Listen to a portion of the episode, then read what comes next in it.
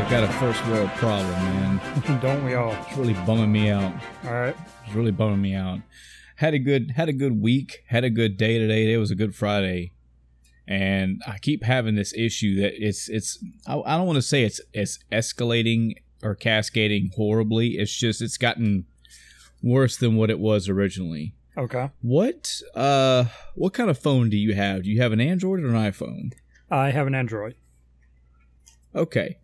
Do you by chance use any application that lets you have like random ringtones and notifications? No, Damn. Okay. that was a long shot anyway, but I only use the default. that yeah, that's my problem. Uh I have it's gonna sound ridiculous, I know, but I have like sixty something ringtones that I've made over the years. We're talking years and years.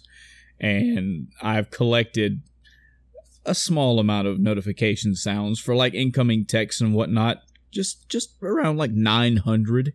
So the so what I've had for years now is there's one app that I've been using for years. Uh, it's, it's literally called Random Ringtones, and it lets you you just you pick a shit ton of ringtones that you want, and you pick a shit ton of notification messages that you want, notification sounds, and it does exactly what it says. It just when somebody calls or somebody texts you, you get a random sound effect or a random ringtone, and um it's worked well. It's worked extremely well for years. We're talking maybe I don't know. I've probably had this thing since it first came out. I don't know. And uh it does a lot of things that other apps I'm now finding obviously don't. Uh like it uses a particular so when I go to my when I go to my phone and go to my volume, like I turn the volume up or down hmm and then pick the channels. There's ringtone media notifications and systems. It specifically and only uses ringtone volume. That means I can have my music, if I'm playing music on it, turned up or down where I want to. And when somebody calls, it plays at a different volume. Makes sense. Yeah, I'm, I'll, I'll, yeah, I'll, I'll, I, that's getting ahead of myself though. So the problem I'm having is that any other application that I get a notification from, if it is a system message, uh, for example, if I get a uh, a, a, di- a direct message from Facebook Messenger, or somebody messages me on Discord, Mhm. something like that, or I get an email. Uh, I have whatever system uh, notification sound I have set up, that will play fine. But over the past, I don't know, one or maybe even two Android updates, Mhm. So it's hard to tell if it's actually the update that's causing the issue or if, the, if it's the app itself. But I have either one had my notifications just flat out stop for text messaging, so nothing will play unless unless I revert back to a system setting. Nothing will play. I'll get a the usual shit like the the uh the screen will light up with a preview of the message. The little light will go off, and I'll get a vibration, but no sound effect. Mhm. And I was slowly starting to deal with that, but now it's getting to where, uh, like, my wife called me earlier today, didn't hear my phone go off at all. So now my the freaking phone call uh, ringtones aren't working, and I've spent a couple hours here and there on random afternoons this week. I'm, I'm not trying to jump ahead of my week, by the way. It's just Yeah. getting some non-game shit out of the way.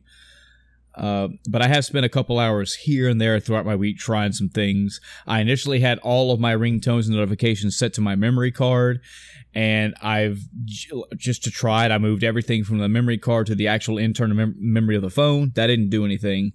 I have deleted that app and tried, I think, a total of six or seven other random ringtone applications, and most of those run into a myriad of problems. It's either uh, this application only works for ringtones; it doesn't touch notifications, and this one no- works for notifications but no ringtones. Uh, the volume channel was another one. Like it was playing, it was playing everything at random, but it would play it through my a, t- a different volume place. So, Like I would have my music playing at work really, really low, and then the thing would go off, and I couldn't hear it because it was playing through that that same channel. What else? Um, I'm trying to think of another one.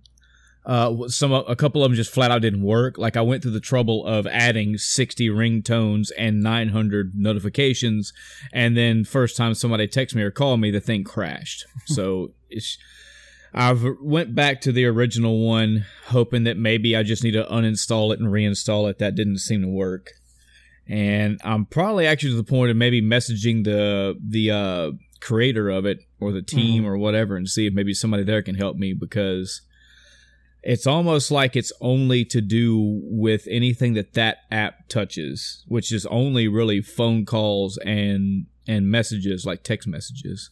Yeah, it sounds If like I take it sounds like the uh, Yeah, yeah, so- there was an Android update, and then whatever hook they were using in the program is no longer valid. Um, Mhm. so it's not working. So they probably just need to uh, update the app. You know, see whatever new API Yeah. there is, if it or if it's even possible anymore. You know, maybe they locked it down security wise. Yeah, I tried to.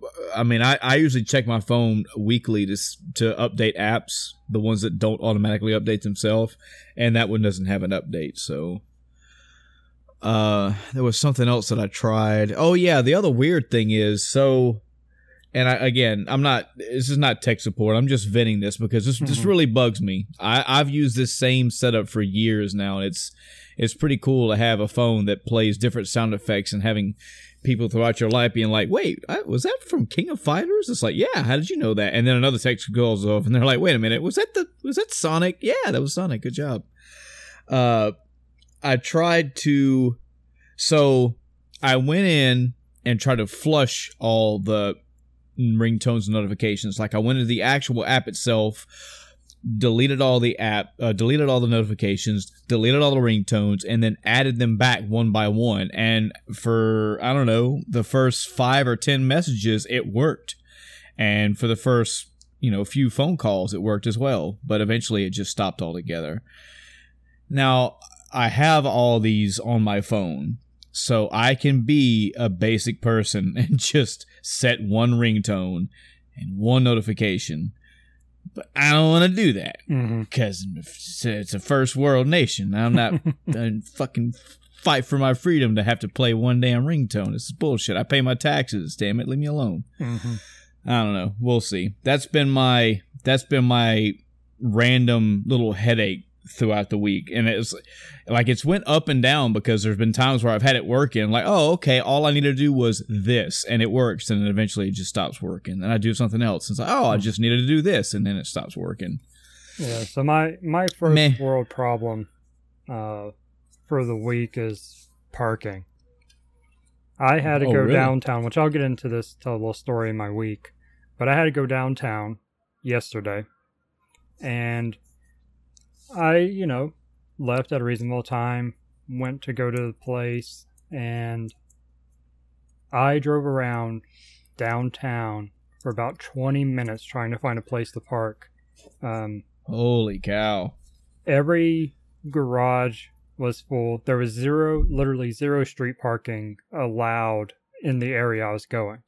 Um, and I was, you know, gradually getting my uh, circling wider to cover more blocks to try to find. There were no, uh, you know, uh, street uh, meters, no parking meters anywhere, nothing. So like, okay. And I finally found a lot. Um, 20 minutes later uh, that had openings, and then I pull in, and I think I got the last spot in that lot. So it was- Jeez. I I don't understand how these downtown of major cities like this have all these places available for parking, but then there are 30 signs saying you can't park there ever. You know? Yeah. It's like no Yeah. parking between, you know, seven and nine, unless you're a bus, and no parking any other time. It's like okay, so no parking unless you're a bus, just period. Why have two Yeah. signs? It's, and then you're trying to read signs while not holding up traffic too. It's Oh my god.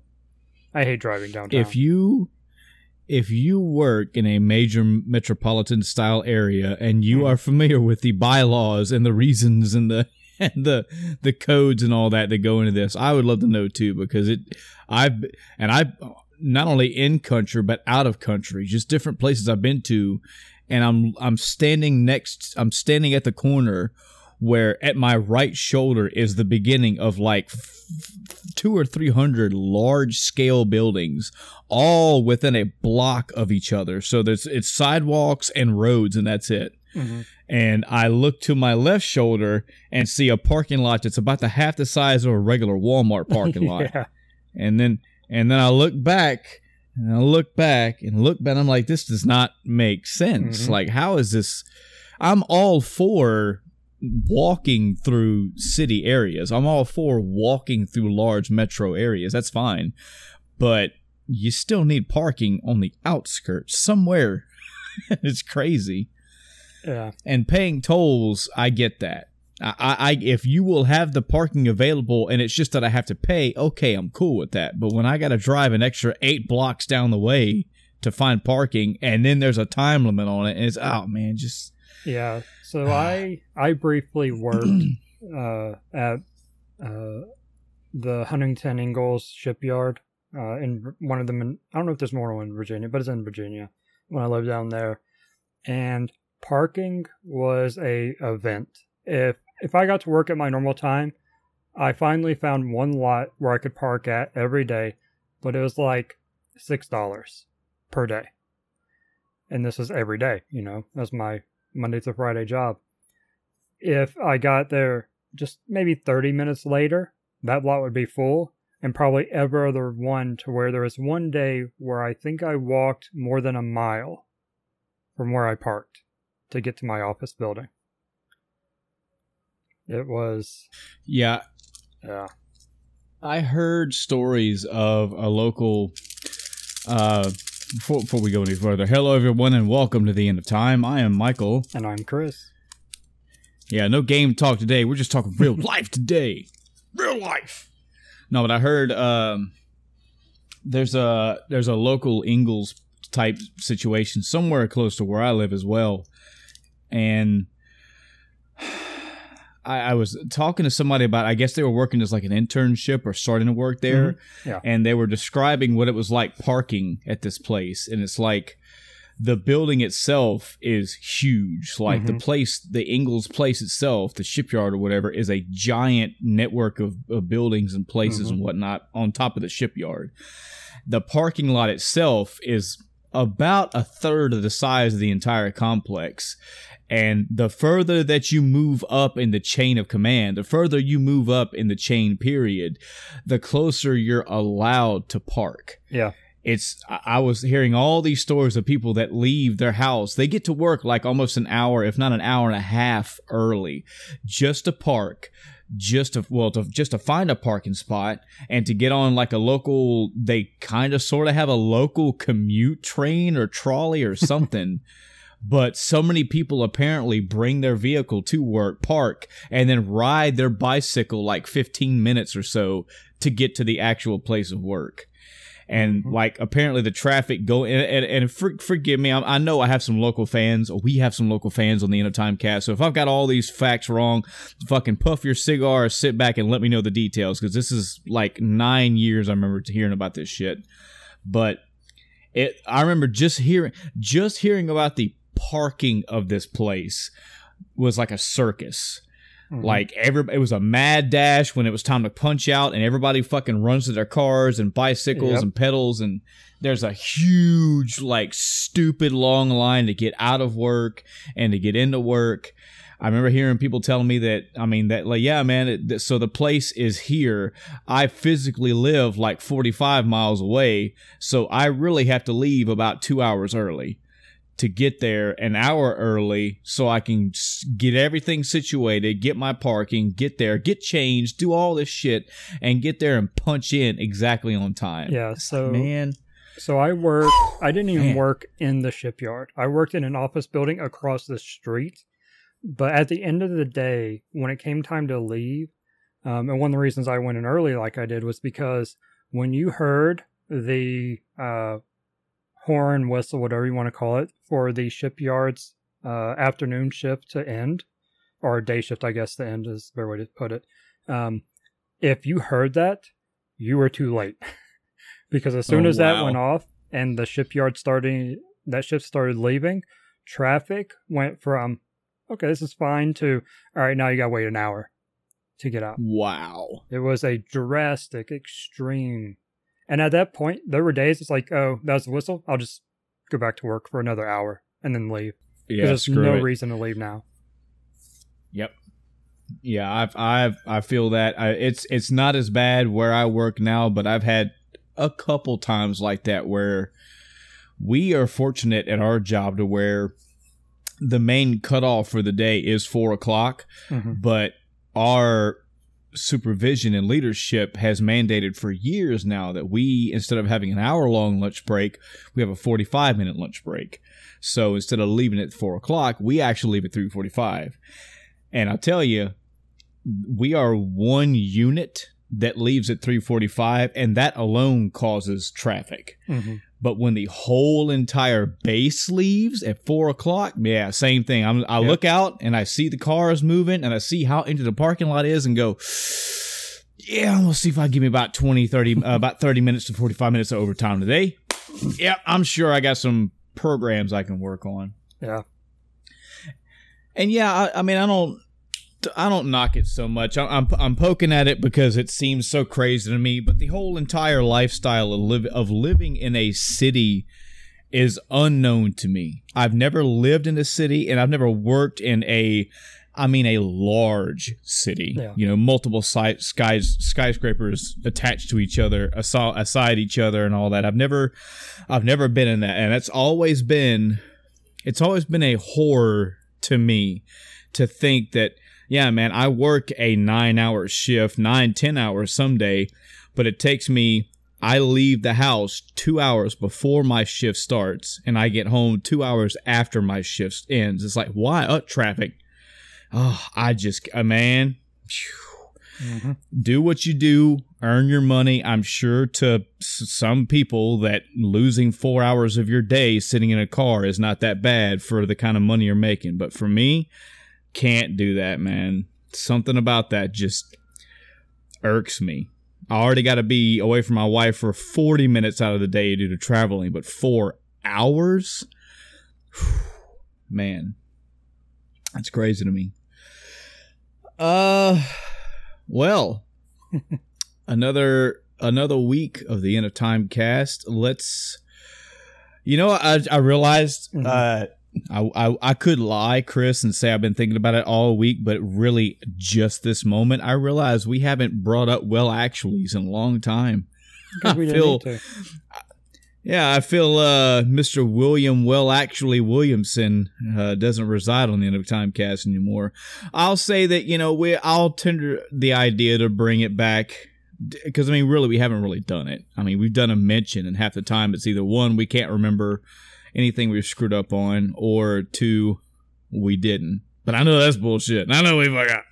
Uh, but we don't have audiences uh, catching our shit for us, and even in my editing, I'm I'm only able to catch a few things here and there, and those aren't really worth mentioning. So, meh. Well, actually, maybe back sometime in the future, but for now, we're good. Uh, I guess we can go into the the uh, somewhat natural evolution of our podcast, uh, which now is we talk about news before we roll in the weeks. Uh, I noticed we did put there was a lot of things mentioned. I, I, so many of these things that get put into our Discord, and I say our Discord. Uh, Chris, Adam, and I have a Discord amongst ourselves, and we post this stuff to each other. So, and I was telling Adam this this week, same thing. He always asks me, "Hey, did you see this that I put in Discord?" I'm like, "Man, I did, but." I, my phone sits in the office when I'm out working the line, so I never get to see them. I'll come in and I'll have to do work, and I'll check my phone, and I go, "Oh, okay, I'll watch that later," and then get right back to work. like I just, and then I get home and I forget. So I'm sure there are great new- news articles that keep getting keep getting posted in our Discord, but Yeah, unfortunately, this- I miss half of them. This week was actually pretty quiet. Um, there was actually just an Yeah. article today over on Kotaku, which is one of my main places I check for news. Um, but there was an article with the whole thing going around lately, you know, with working uh, conditions, the you know video game crunch, all that whole thing that's been going. Um, oh, project uh, CD that's back Pro- in the news again, huh? Yeah, CD Projekt Red actually went to Kotaku and want to be like, hey, we want to talk about what we're doing, um, because they, you know, they've had employees say their places that CD Projekt Red is the same way. Um, but uh, they're trying to you know come out and say hey hold us accountable uh, these are our policies you know there is no mandatory overtime um, don't be afraid to say no you know this is the policy yeah. and um, i don't think they say but the uh, the i think it was jason is the author of this one too but he says yeah you know just because it's not mandatory doesn't mean they're not going to do it because that's expected you know um, it's the whole, you know, telling your boss no is never a fun thing to do.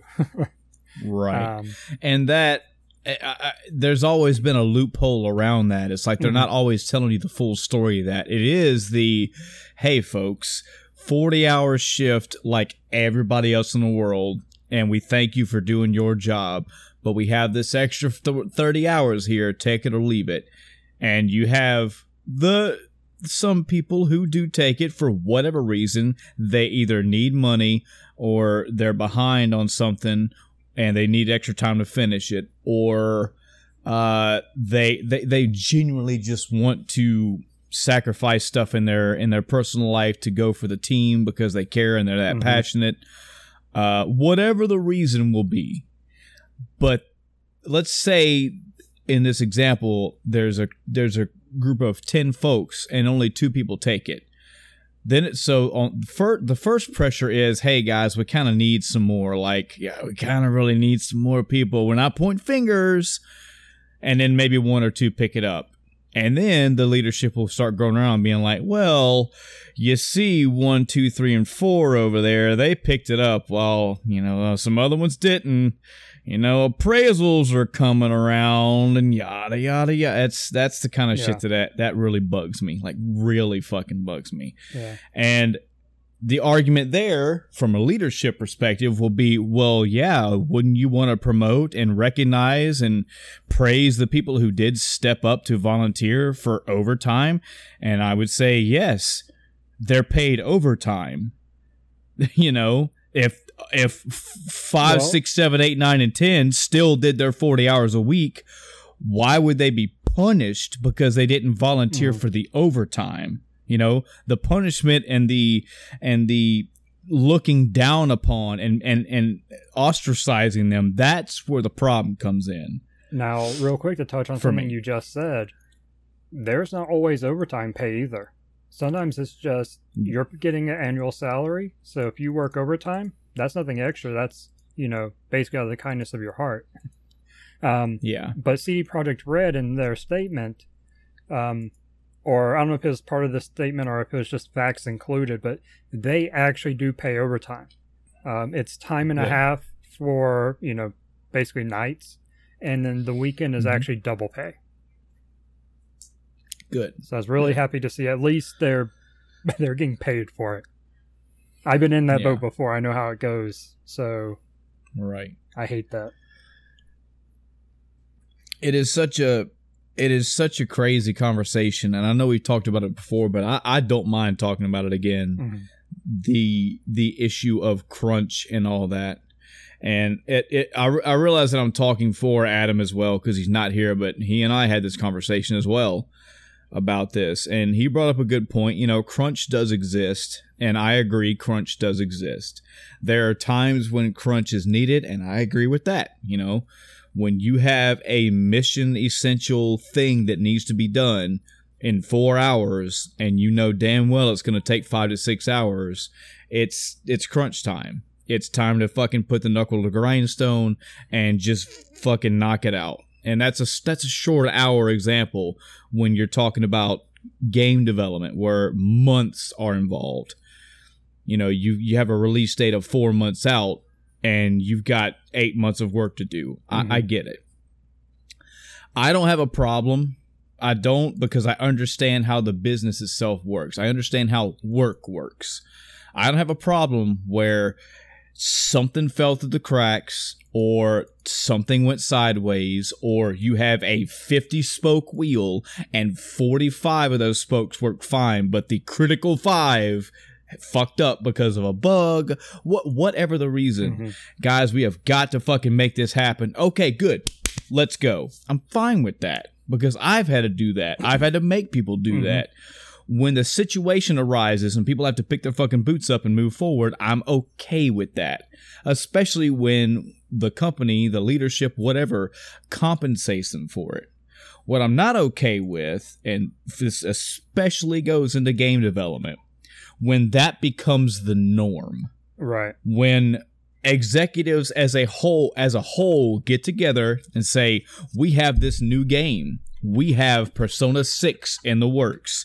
And they go from the storyboard to the music to the coding to the software preparation to making the game work on the PlayStation 4 to to any the battle system the everything involved in this game.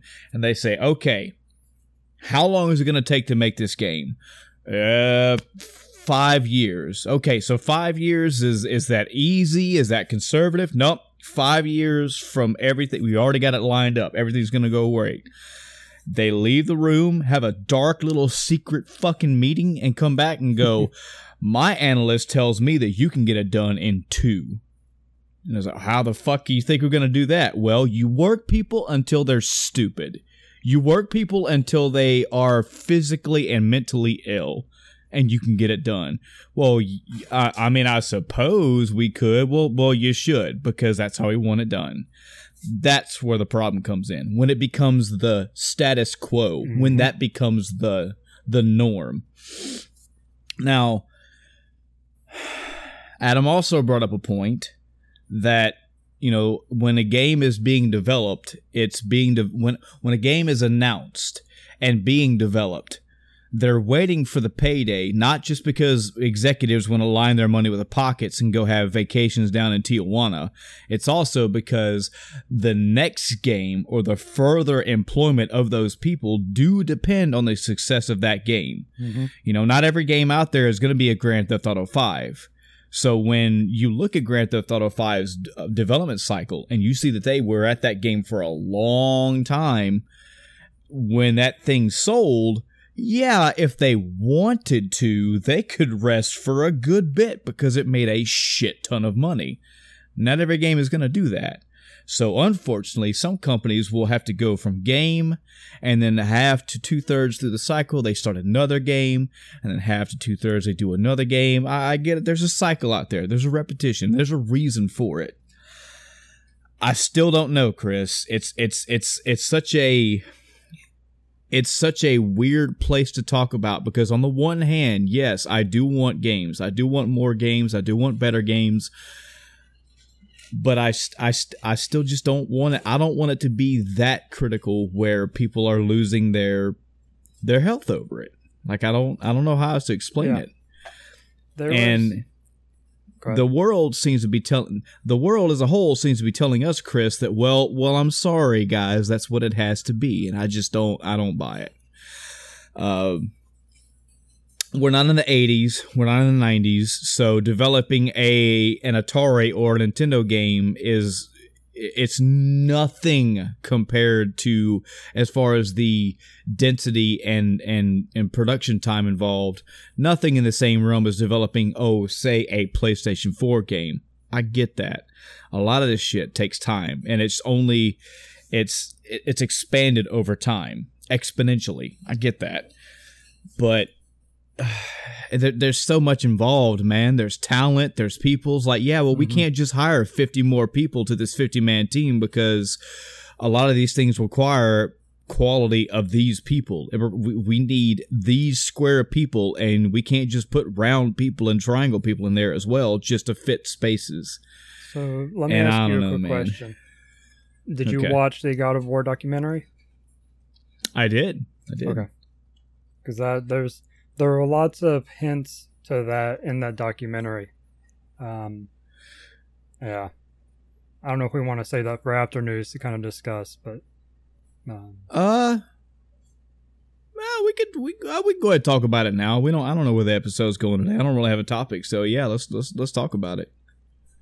man, So, what do you mean? What what were you? What, yeah, what were you bringing up specifically? So there were points where, um, at one point, uh, something happened to another project they had, and they had more people than they knew what to do with. You know, that's kind of one Oh, part of yeah. the whole issue. And then it came around to uh, later on that you know they entered crunch time. Uh, Yep. I think at one point they they had a little PowerPoint thing up, and they're like, at this time in the system there are 800 and something bugs, or some high, you know, in the hundreds number. oh yeah, And it was like, Mhm.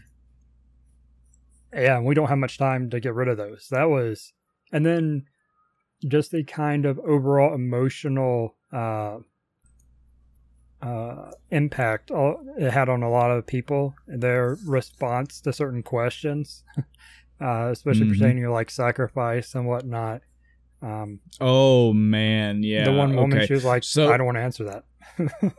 Yeah, just for clarity, I'm, I think I know you did just say it, but for Mhm. those that are what we're talking about, so there is a, a hope. Always trying to think in the future, man. I don't know if in 2041 somebody's listening to this episode and YouTube isn't even a thing anymore, but there is a two-hour documentary out there uh, for God of War 2018. Yep. And yeah, I remember Chris when you when we brought this up last week, you said you'd already watched it, and uh, you said something along the lines of, you know, what uh, there was some highs and lows, or it was a bit of a roller coaster and all that, uh, something like that. I remember hearing what you said and was like, man, it was just a documentary. Like usually those are just super informative and you know, it go it should go from the bottom to the top, you know, hey, we have a game idea, hey, we're developing it, hey, the game's out su- successful. And then I watched it and yeah. So the first thing was uh uh Santa Monica getting shut down hmm that was like wow because and it could be editing too but it was like they were doing stuff and then doing stuff and the documentary was going off and they were talking about this and doing that and all this going on. And then bam oh yeah we're shut down. It's like wow just fucking roadblock straight roadblock. But the part you're talking about yeah that really i don't remember what i was doing. I think i was playing a game or something when i was watching it but i stopped everything i was doing because that was a that was a shocker. Hmm so there there were two two uh ladies that were part of the development team and the interviewer was asking both of them like you know with this game being so huge like there had of course there were sacrifices but i'm sure that at the end of the day and i'm paraphrasing mind you but i'm sure at the end of the day you know you're you're you're happy despite the sacrifices. Like what kind of how how has your personal life uh been how has your personal life been affected? You know how what sacrifices have you made to make this game happen? And the first lady eh, she kind of gave a bit of a textbook answer. Mhm. it was kind of a typical like P- PR answer of you know well of course we all sacrifice but you know you do that for the good of the team do it for the good of the product and yada yada yada and everything's good. And the other lady just was silent for like 15 seconds or so and she was like I I don't want to answer this right now. And almost was tearing up and I was like oh man. Oh man. Uh and a little bit later a few minutes later that they I think I think the director of this uh kind of realize what a what a wall that was Mhm. because they ended up peppered in a little bit of what she meant afterward when she said something like you know uh, and just this and that you know kind of like uh, like like raising your children you know i haven't got to see my children out of you know all the time but you just you, you got to do that and it's like i don't think that's the main thing she was talking about but Mhm. uh, that definitely is an is a idea of what she was getting at and that's just two people Yeah. you know that's Later on, they two had people. Uh, the voice of Kratos himself, and he he has this very outgoing Yes. personality. He's he seems like he's a really awesome guy to just hang out with. Um, seeing him, Oh and, yeah, him and Boy in the studio, man. uh, their yeah. whole interaction. They talked about their chemistry, but the Mhm. watch them get on, like they were fucking cutting jokes to each other and slamming Mm-hmm. and cussing each other and all that. And I was like, yeah, that's it. That's good. It's good to know that. Yeah, and then uh, he, I don't know the exact question, but what really uh, jumped out at me was also talking about sacrifice, and he talked about a little bit about you know not getting to see a lot of his kids uh, growing up, uh, type thing, um, but he has he has that outgoing personality, so when you see him get quiet and sullen like that, make a couple comments and just kind of laugh it off and then you know Yeah. he you kind of expect a cut there to switch to something else but they stayed on him and then the laugh faded Yep. again and just went back to that um Yep. that real depressing look um and he said something else and then they cut after that but it was just like man this is a guy that's Yeah. been put through a lot Instantaneous tonal shifts in that in that that little that one minute of that interview. Mhm. you know. And I think if I remember right, I, I should ha- I wish I could pull this up and look at it right now, but I think I think what he says is this game essentially because I mean we're not even building it up proper. Like we, I do recommend if you if you like this game, go check out this documentary. I mean, really watching the documentary if you like gaming at all, it's a good insight. There's a lot of behind the scenes shit with this as far as the production, the idea crafting, uh, the steps and the processes and all that. It's a really good documentary. But yeah, it's real sullen when he starts talking about his kids and all this stuff. And he's like, you know, same thing. And like, like you make sacrifices, you got to do this, blah, blah, blah. And then he goes, he says, uh, if I remember right, he says, this game at the end of the day is an apolo- is my apology Mhm. to my children. And that's all I'm going to say about that. And he gets real quiet. And I was like, oh, man, you guys. It's supposed to be a God of War documentary. You're hitting me in the feels, man. Oh, no. But, you know, sullen, sullen shit aside, it was also good to watch this from the ground up. Mhm. You know, really hit home what they were trying to go for with this game. You know, Cory kept hitting home, period, that we need to remake God of War. yeah You know, we need to remake Kratos Mhm. because like right at the beginning when they showed that that you know one of hundreds of pictures that you generally associate Kratos with you know it's something with him you know screaming or or hollering or or pulling blades through something or ripping an eyeball open it was one of those pictures of Kratos and he's like Mhm. this is what people see when they see Kratos our job is to change this completely. We don't want to see this anymore. We want to keep Kratos visually where you could recognize him, but this character needs to go. And hearing them talk back and forth about the idea of having Kratos as a father, uh, them talking about bringing the uh, when they showed the demo or or idea concept or something to the Sony executive, and he was like just watching the look on his face, and he wouldn't talk to me about it, so somebody else had to ask him, and then somebody else, and he was and they were he was like, what what the hell was that you just Mhm. showed me? And it's like, man, how defeating is that? You know, that's man, man. Any other uh memorable moments from that from that documentary for you? Um, I really liked. I I liked seeing all of the, uh, the snippets of when they showed actual, uh, voice recording and then the mocap and mocap while Mhm. voice voice recording, or I guess they were kind of you know doing it anyway, so it's natural, and then they, uh, you know, do the high quality recording afterwards. Um, but seeing that Yeah. whole process was really cool. Uh, Oh yeah. with all the whole setup they had, the head cam and how everything was going, and some of the little you know comments they'd make, and it seemed like as, as stressful as I'm sure it was long term, it seemed like they had a whole lot of fun too. Mm-hmm. It was really great. Yeah. As even even little things where so for, for me, what hooked me into God of War period was that trailer. Mhm. That trailer at E3. And you know, for years I I have I always forget that there was a live orchestra there for that. That I I just forget that. I was so drawn into the trailer and the action and the narrative and story of the trailer that when I watched this documentary and they brought the sound director in, you know, he's a he's a quirky but very intelligent and cool guy. When they sh- when it showed him walking down to the where the uh, orchestra was set up, and Mhm. I was like, oh shit, yeah, this is a big deal. But that that trailer alone is what hooked me to this game. That trailer for everything from the graphics to the way it was shot to the story they were posing, uh, the action that that you saw, uh, all that so drew me in, and watching them, just watching watching the boy. I, I we keep saying the boy. He's got a name. I just can never remember his name. That, I mean, that's what they But referenced wha- him the entire time too.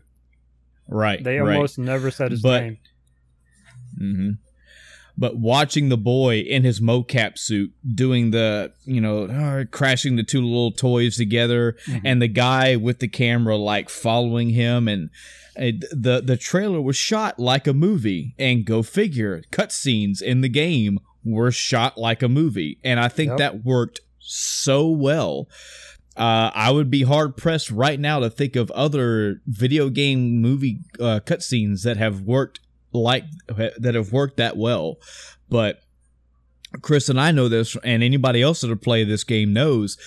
Almost all the cutscene cutscenes in this game are like that, and it always blew my mind. I guess because I'm just so far behind or out of the loop of how these cutscenes are made these days, but.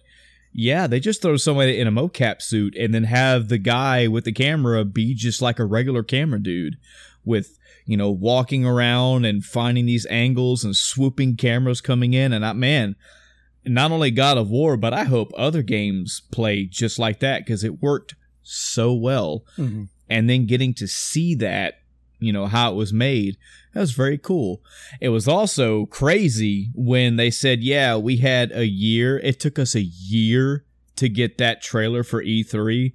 Yeah. And now we have about a year to complete the game. Whew, man. Mhm. That's scary. That is incredibly scary. I'm sure that there's other stuff they're not telling you. I mean, they didn't spend a year just on the trailer. They were just saying that it took them a year to finalize that for E3. yeah, the game that- was still being developed. All that stuff was still going on. Yeah, I imagine that includes, you know, engine up to that point, um, any changes they had to make as they progressed through that, because they had a whole thing about um, trying to get, like, they had the concept for it, but they had to get it mechanically ready, graphically ready, and kind of finalize the whole idea behind it, especially, you know, when the, uh, that exec wasn't happy with it all that stuff. So, I mean, they crushed it though. Oh yeah. Oh yeah. And to cap it all off, I mean, watching watching this team throughout it period, they th- they also the documentary did a very good job of of not all the time, but but peppering in those moments of like animosity, those moments of of arguing and dispute, you know, which this is something that doesn't always get brought up in documentaries. It doesn't always get pinpointed, but when you have a shitload of people on the same team working together for the same goal, there are going to be points of contention. There are going to be Mhm. times where people are like, I want this to look blue. Well, I don't think it's going to look good blue. It needs to be red. No, it can't look red because of this. That they brought a few of those up. You know, they they they had the negative points, but they also did a very good job of just showing these people together passionately making this project work which folks this is one game almost every game has this This was just a documentary showing this. But it was very awesome to see the stress I got. I feel so bad saying that, but if it, it was so awesome to see the roller coaster of stress that Cory Barlog had to go through. And then at the very end, Chris, man, that was so cool. It was so awesome. Almost brought me to tears when it was like, he was like, "Yeah, so the game's getting released. I just woke up. Like I'm, I'm gonna go. I, I don't even know how I feel right now. Like I'm not even prepared. I'm not prepared or prepped for this. I'm just gonna log on and start seeing how this game is trending and look at stuff and see how. Let, let me see how the world is taking my game in, or the U.S. is taking my game in. And he's just, you can hear him like like clicking and moving the keyboard and moving the mouse around. Uh huh. Yeah. Okay. All right oh okay and he and then he just starts crying and then the documentary ends and it's like man that felt so awesome to see you know because you get to watch throughout this documentary you get to watch this man go through a lot of i don't know like it i i, I hope it's Mm-hmm. gonna go good but people are looking for this kratos and i'm giving them this and I don't know. Yeah, the trailer was real good and received very well, but this is the entire game. Let's see. And guess what, man? The fucking world loved it. This game is great, accepted, renowned, got game of the year, all that. And to watch him just melt into tears of happiness and joy, that was awesome. That was my pinpoint of that entire documentary. Mhm. So, yeah, good stuff. Glad I watched it. More and more should do that. I like, I like seeing that. Yeah. Uh, so another point of news, while not necessarily a an entire Nintendo Direct, there was a Super Mario Maker 2 Direct a couple days ago. Did Oh, you yes, get a chance was. to check this out, Chris? Absolutely. This All right, Oh. so go ahead, go ahead, please. So they showed, uh, they revealed uh, Super Mario Maker 2 not too long ago at a Nintendo Direct. I think it was the same one that they did Pokemon at, maybe, if I'm remembering Mm, correctly. I think I think. but they showed just just a smidge of stuff, you know, just enough to go, hey, we're Mhm. making it, and hey, it's coming out sometime in June. so that was Yeah. like, oh, well, that's two months away at that point because this was uh, Mhm. about a month ago, I think. Um, hmm but this one was, hey, this isn't part of you know a bigger Nintendo Direct. This is a Nintendo Direct, 15 minutes of Super Mario Maker 2, and Yep. they showed so much stuff. Um, A ton of stuff. the I, I don't even know where to start. Um, uh, yeah, I'm actually behind the curtain here. I'm looking for a good article that has basically bullet statements of all the stuff that was revealed because a lot was revealed. yeah, so there Uh, are there are a couple of interesting things that they showed. Um, I mean, there are obviously new environments, etc. Those are cool to have, but those are kind of on the smaller side of the excitement scale. Um, When mhm. they showed one thing that was cool was co-op level making, um, but it's, Yes. the assumption is that it's local only, which is understandable, but also a little disappointing because Mhm. there are so many things. If you had two people working on the same level on two different switches, um, the the collaboration that could occur then is awesome. yeah, Um, yeah, and then multiplayer gameplay, that's very interesting. Um, hmm co-op and versus, so there's like a whole versus ladder ranking system that's going to be in. um, they're adding uh, so one of the little the iffier changes at this point because we don't know quite how it's going to work out is that they're getting rid of 100 man and substituting it for uh, endless mode yeah, and based on what they showed in the trailer and what they said was you didn't actually get to pick your difficulty it would just randomly pick for you which i think is not good. Because if you have Yeah. an easy auto level, which an auto level is a level that you literally don't press any buttons and it bounces you through to the finish. That's an auto level. Mhm. So to have Yep. those and then to have something that comes from super expert, expert, you know, a Kaizo level, that's not a good flow. That's not a good interaction. Um, Mhm. and it says endless mode, but you can complete it. So how many levels is endless mode? Um, yeah. is there, you know, a completion is every 20 levels? Is that, you know, something like that? So we kind of need a little bit more information on that side of it. Um, they have, I guess, one of the biggest change wise as far as capabilities is adding in the uh, 3D world.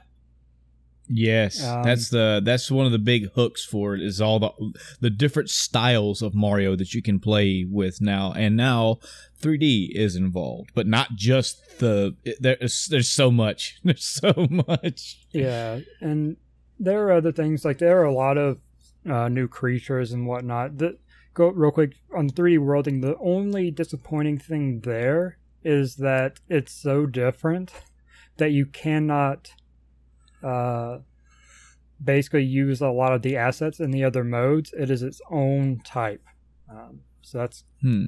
interesting. Most of the others you have interchangeable stuff, um, and it basically just are skins for it. You know. Excuse Yeah, me. yeah. Um. So a few other things that I've found. Oh, go ahead, go ahead. no, go for it. Uh, so I, I f- I found what I was looking for. It was a little, a few bullets here and there. Uh, so Super Mario 3D World is the new is the new hook there. Yeah. There's uh all kind of uh themes. There's going to be a desert theme, a snow theme. There will be a uh potentially day and night ability. Not potential. So you could, well, yeah. So sorry. Uh, I don't know if the changing day and night in the level is is the thing though. I don't know if you pick a day theme or a night theme, or if you can have both. You're gonna have both. But okay, I believe, yeah, And yeah, maybe. Uh, Actually, I see what you're saying the- now. I think Yeah. so. Well, the bigger takeaway, f- the bigger takeaway wasn't even the fact that it was that that that aside is that the night mode. So while you can have the angry sun during the day, you can have the you can have an angry moon at night. I thought that was pretty funny. Um, tons of new enemies, uh, like the ant trooper, uh, piranha creeper, a, ca- a cat bullet bill uh bonsai bill the big ass bonsai bills also you can have there there's a red one that's a heat seeking or a, a player seeking. That's kind of scary. Like i remember when they announced that part there was like six b- red bonsai bills on the stage at the same time Mhm. and they were all firing they were all coming toward mario and a screen cut. I was like oh he did oh he did you ain't getting out of that. Uh the Boom Boom character, I believe that is his name from Super Mario Yes. Brothers three. The uh, like the mid castle uh, mid boss. He's he's in there. Uh, and I mean, dude, we would be here for a long time talking about all the blocks and enemies and all that shit. Yeah, the, but some of the biggest block changes are actually the on-off switches, and they were shown in the previous direct, but a lot of their capability was in question. You know, what can you control with it? And they showed that you can control a lot. Um, not only the you know red and blue blocks as expected, but also the conveyor belts. Uh, mhm. There were blocks that have spikes on them that you could turn on and off. Um, so it looks like there are a ton of options for it, which is really cool to see. Yeah. You can control the height and the movement and the speed of water and lava in Mhm. levels now. That's that's awesome. So you have water levels, but you can also have them rise and fall. There's like three different speeds for them rising and falling. Uh there was a crane item now that Yep. looked so like it looked like a vine hanging down from a block that had two little fingers on the end and Mario jumped into it and was able to swing back and forth and be released. Apparently, you can use that for enemies as well. Yep.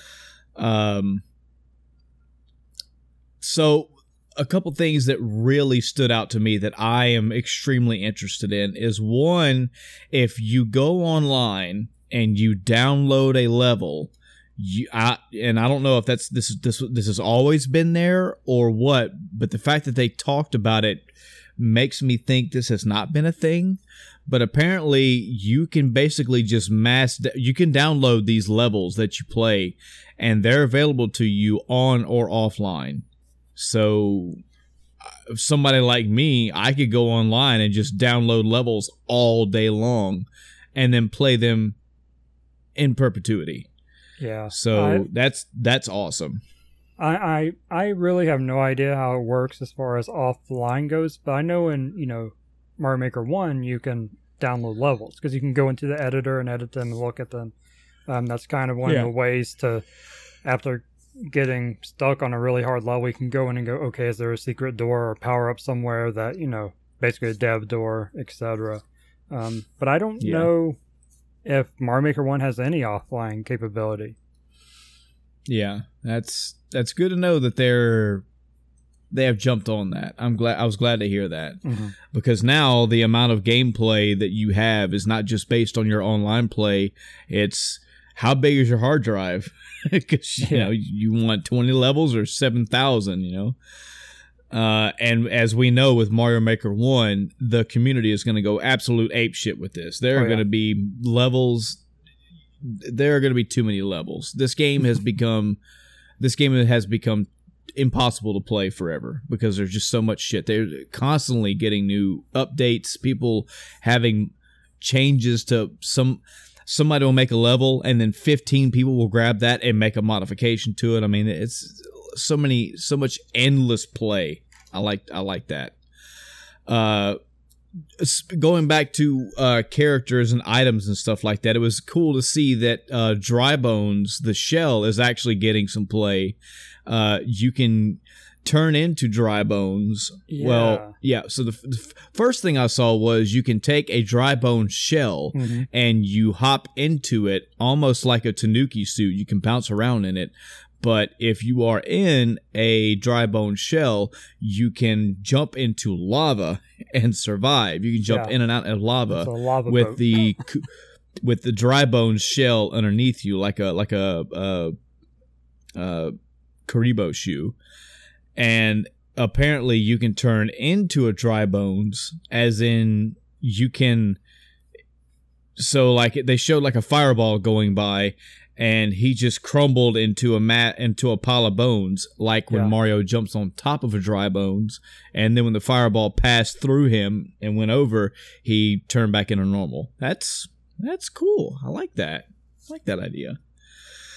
Um just you can see all you can I think like you said earlier, you can sort all the levels by difficulty and stuff and I think that's pretty cool. You can difficulty and Oh, type tags. of level it is too. tags. Yeah, tags. thing. Awesome. Awesome. And also, this is this is another big big uh thing is there is basically a single player co uh single player offline uh campaign so to speak. Yeah, and they like over a hundred levels too. Yep. So the the idea is Princess Peach is asking to have her castle rebuilt and you have to go through a custom design level and get some money, donate that money to the castle's rebuilding and that will help to rebuild the castle. You can also go through the castle as it's being rebuilt and I think that may that may be another way that you can access further levels, kind of like Mario 64. But the big takeaway for me of all that was that there are a hundred levels designed by the design teams at Mhm. Nintendo. A hundred levels. But it's not just the fact that it's a hundred levels that the team designed. They geared it toward people who somebody like me who is not very uh, innovative or imaginative, if you want to play the maker aspect predominantly, but you don't feel that you're creative enough, or you don't feel you have a good enough grasp of all the mechanics, of all the things available to you, or if you want to see how other people, how, how like a progressive way that these levels can be built, then playing through this 100 plus level uh, campaign will help do that. Because you will be playing through levels where they have they have put enemies and objects and ways to give you more ideas. You know, so instead of having if you don't get the concept of you know put a Koopa Troopa on a hill because when you jump on him, the shell will slide down, or you can slide down. You can play a level that shows that, and you go, "Oh, I didn't." So this this item can be used for this purpose, or this enemy can be used for this purpose. Like I, I like that because people can laugh at Mario all they want, but there are a megaton of mechanics when it comes to these Mario Maker games. There are just go watch a GDQ of a Mario Maker race and go see how creative these levels can be. It's not just about run to the right, jump on a Goomba, get a mushroom, get bigger anymore. It's using enemies and terrain and buttons and switches and all this stuff to do all kind of crazy shit. And hopefully having this 100 level uh almost pseudo tutorial story campaign will help people out who don't get all that. Mm-hmm. So it was good to know. It was good to know. That is a draw for me because when I looked at Mario Maker 1, I just I, I say that, Chris, but I've never played it. I haven't tried it, so I don't know. Maybe I maybe I can make a few good levels and and be pretty good at it. But I just don't think that I'm. I don't think I have a creative allowance that big enough to make fun Mario levels. Yeah. So I, with the, with this saying, "Hey, we're gonna give you lots of insight into how this shit can be done," that's that's good for somebody like me. Yeah, I I have Mario Maker 1. I bought it mainly for the kids because they like the uh, mm-hmm. uh, other Mario games that I have. And mm-hmm. I don't think they ever went into the level making thing, and I didn't either. Um, yeah. Like I said, I bought it mainly for them. I played uh, a little bit, and then I was like, okay. yeah. It.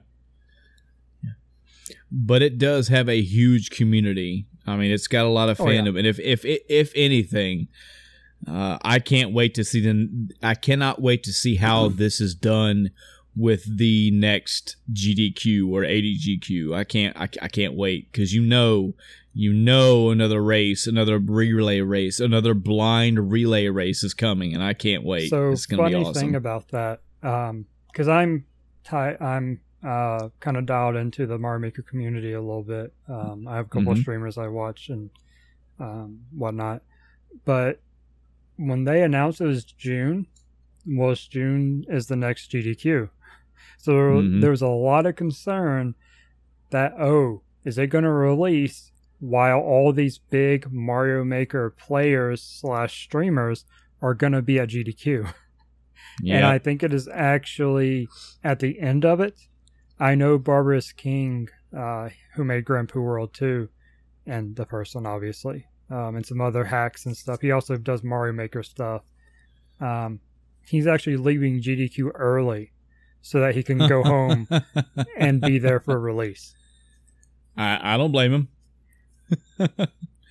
go out there, make make more content for us. I I will appreciate it, and I and I know you'll have fun playing it too. So that's good. Yeah, it was very.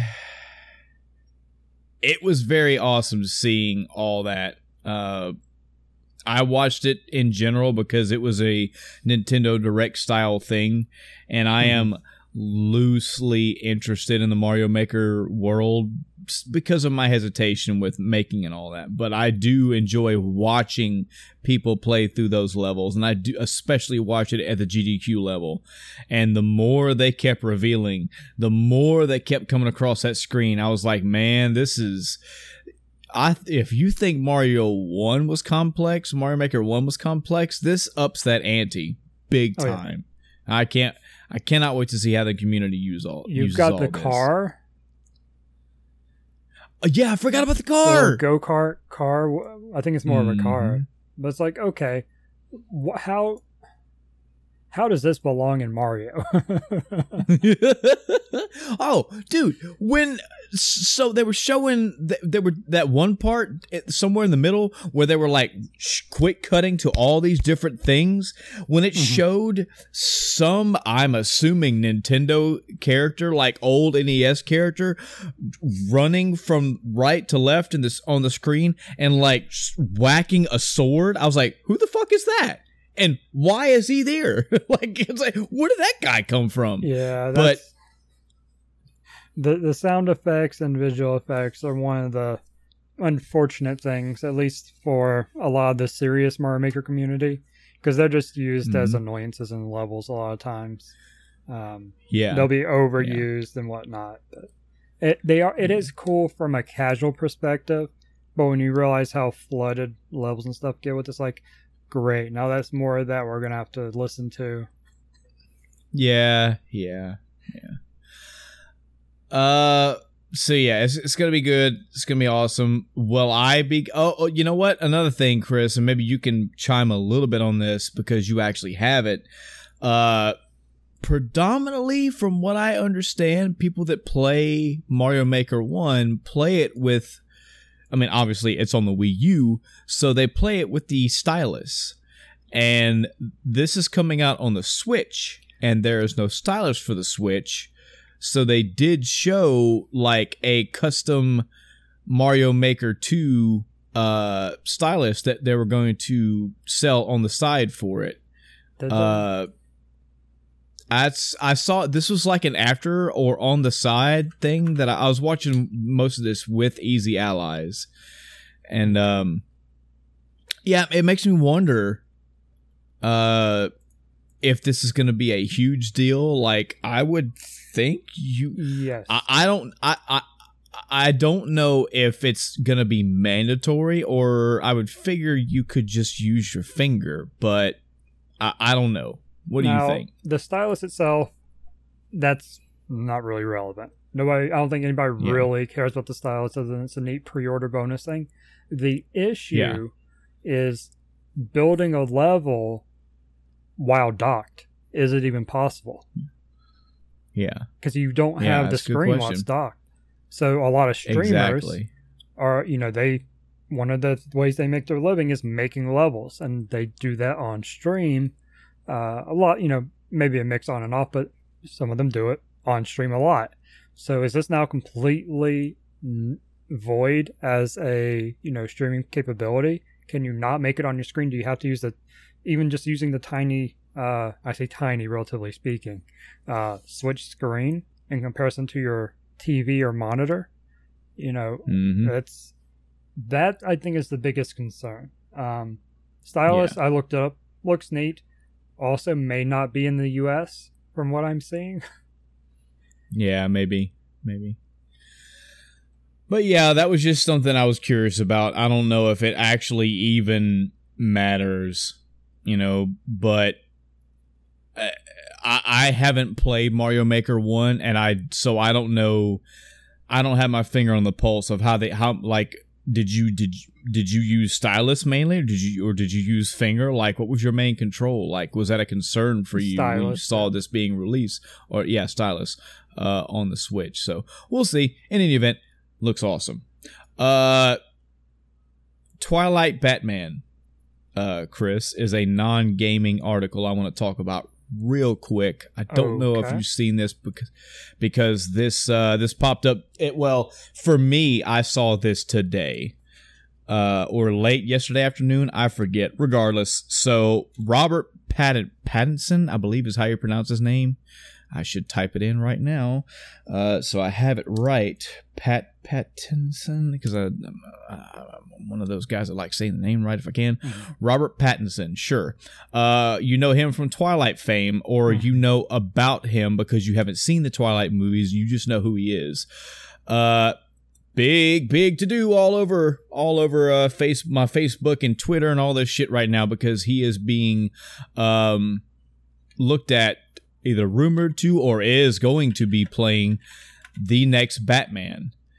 And the internet's a buzz about this, and I don't know why. I guess because people are surface level comparing Robert Pattinson that they know from Twilight with Bruce Wayne Batman, and they're not making those two fit together. Uh, do you have anything to say about Robert Pattinson playing as Batman? I mean, good for him. Yeah. I mean, I, I get it. I'm not a Twilight fan either. Um, I've seen Mhm. a couple of the movies, um, not entirely by choice, but I have seen them. Um, not a huge fan of them, but I have nothing against him. He was also in Harry Potter. hmm Yeah, I had no, he was good there. So, yeah, good for him. Yeah. I I will say I have a few things to say about this. I have not watched all the Twilight movies mainly because it it, it aside from the obvious sparkly vampire meme that everybody knows, uh does anybody even remember Twilight? I don't remember the last time anybody's even talked about Twilight, honestly.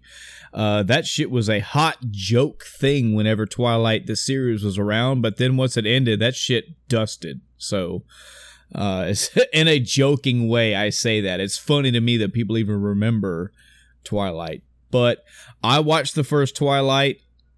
I I forget what female I watched it with, but neither of us were interested in it. I don't think I ever saw any other Twilight ever. And it's funny, I have not read this I have not read these quotes. I have not seen an actual interview, but the vibe I'm getting from Robert Pattinson period post Twilight franchise is that he's kind of sick of it, kind of tired of it, and he's tired of people talking about it. And I've heard this from other actors from other series as well, mainly because it's all anybody ever associates him with. And I understand that. While I am not, you know, uh, an actor, so I can't strictly speak on it, uh, I get the idea of uh, everybody always thinks that I am like like uh, the guy that plays Harry Potter. He will always be Harry Potter in people's eyes. And I understand that as as a if that's all you ever did, I could see you being okay with that. But again, going back to Robert Pattinson, he is an actor. He has played in movies before the Twilight franchise, and he has been playing in movies after. And I for him and other ones that have these movies that have negative connotations around them, I, I really do feel for the guy Mhm. because I've seen him in a couple other movies, and even if he's just a decent actor, he was from what I've seen him in. In I don't even what I can't recall other movies that I've seen him in, but I do know I have, and he was all right. He did a good job. He seemed like a fine actor. But imagine him being in a movie and being either second to top or top bill, and people look at the title and they just see it's him and go, ah, they see the cover and they see Robert Pattinson. Oh, that's that Twilight guy. I'm not watching that. And he's like, man, this was my, this was my magnum opus. This was my, this was my Be- Beethoven's fifth. This was my best performance, but nobody will watch it because everybody associates me with the Twilight guy. So I do, I do feel for the guy. Yeah. All that aside, my last I forget what other movie I had to say this for, but I have no problem with this. Not only because it's like I said, he's he's not he's an actor. He's not just Twilight vampire guy. But I remember, I've said this before for other actors, but I remember back in the day because initially I was on that same bandwagon. I remember people charging the streets. Heath Ledger as the Joker? Mhm. No way. There's no way that can work. That's that's a, why would they why? And it's it's so bad even looking back then because you can see the movies that he played in up until Dark Knight and you can really tell a couple movies that bigots were actually complaining about. But he was in Knight's Tale. I thought he did a, a, an okay role in Knight's Tale. I think people's complaint was that they could not see him as the Joker because they never saw him in a role that came close to the Joker. Mm-hmm. And plus, with the way that this new Joker was going to be written, it just it seemed like a darker ish tone, and they just couldn't they couldn't put the two together. And I understand that for Robert Pattinson in this ordeal, they only know him as the fucking crystal white sparkly vampire and all these teeny bopper vampire movies, and then you put him up against Bruce Wayne slash Batman really hard to make that fit. I I I say give him a chance. Give it a shot. Uh, he is an actor. He has some kind of talent because people have people have picked him to be the next Batman. They see something in him. Trust in that. Maybe he'll come out and wow you like Heath Ledger did. I hope so. Honestly do. I I have nothing against this guy playing as Batman the fact that he played in the Twilight movies, that's not if he only ever played the Twilight movies, even then I would say that I j- it's hard for me to see him as Bruce Wayne because I can't I have no basis. But this guy has other acting chops. He has other acting roles. He might surprise you. He might surprise us all. But if he's bad, I'm not gonna be. I mean, it's like how silly is this? You know what? So what if this Batman movie comes out and he plays a bad Bruce Wayne or a bad Batman or a bad both? Are you gonna what you? Oh, well, it's because they picked that vampire guy. Like that's nothing to. That's has nothing. To, these two have nothing to do with each other. so give the guy a chance, man. Let's see. Let's see what happens. Yeah.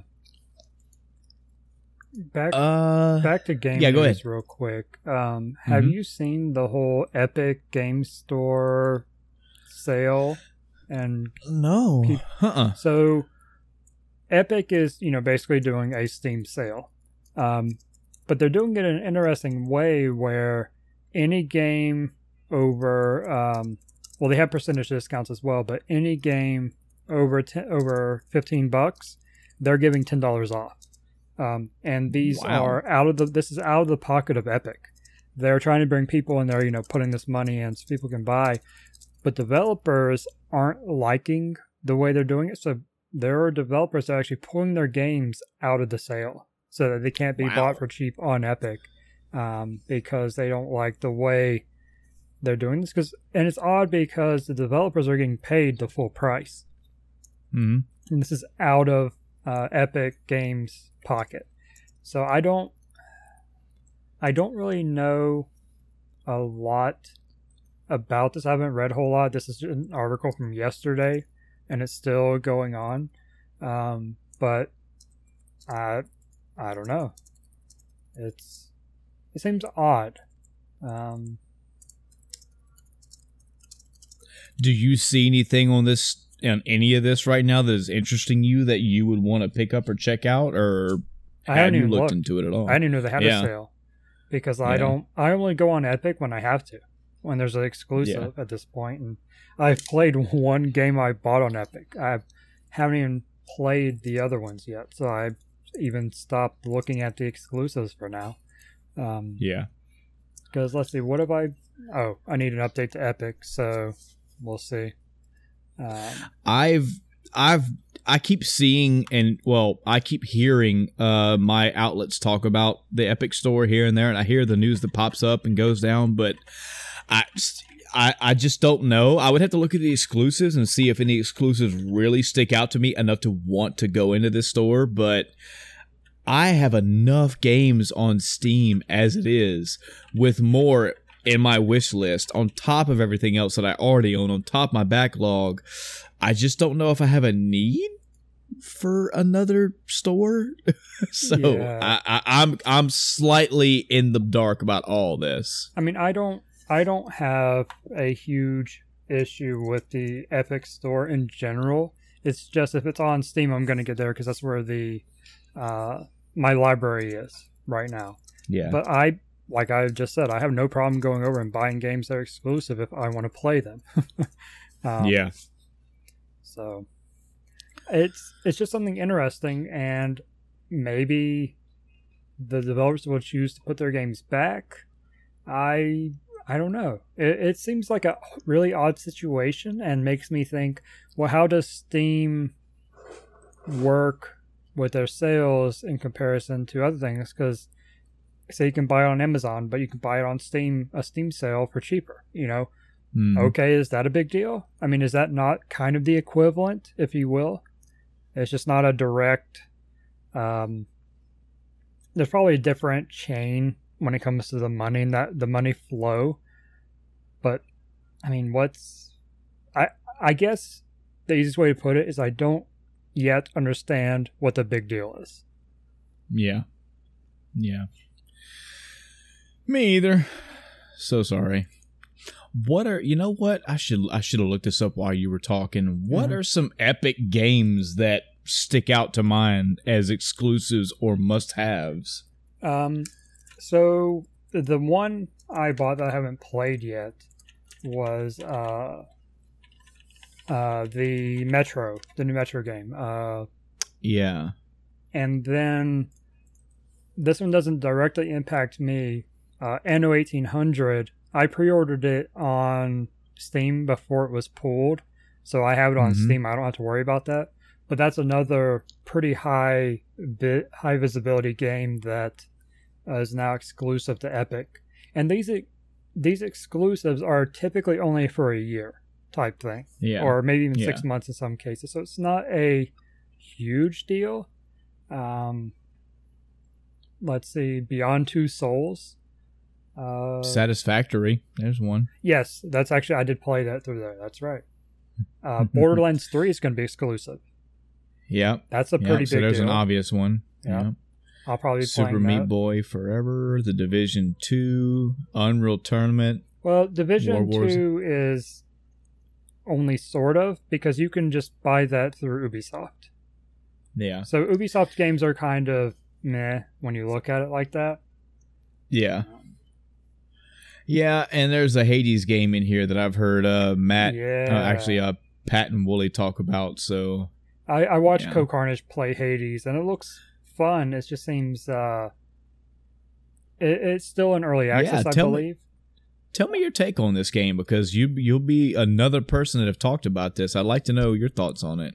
I I really like how this is. So it's a roguelike dungeon crawler, is you know at its core what it is. But there are things that carry over between runs um, and whatnot. So even though you know you're going to have to start over when you die, um, you have things that continue over, power ups you can keep to carry over.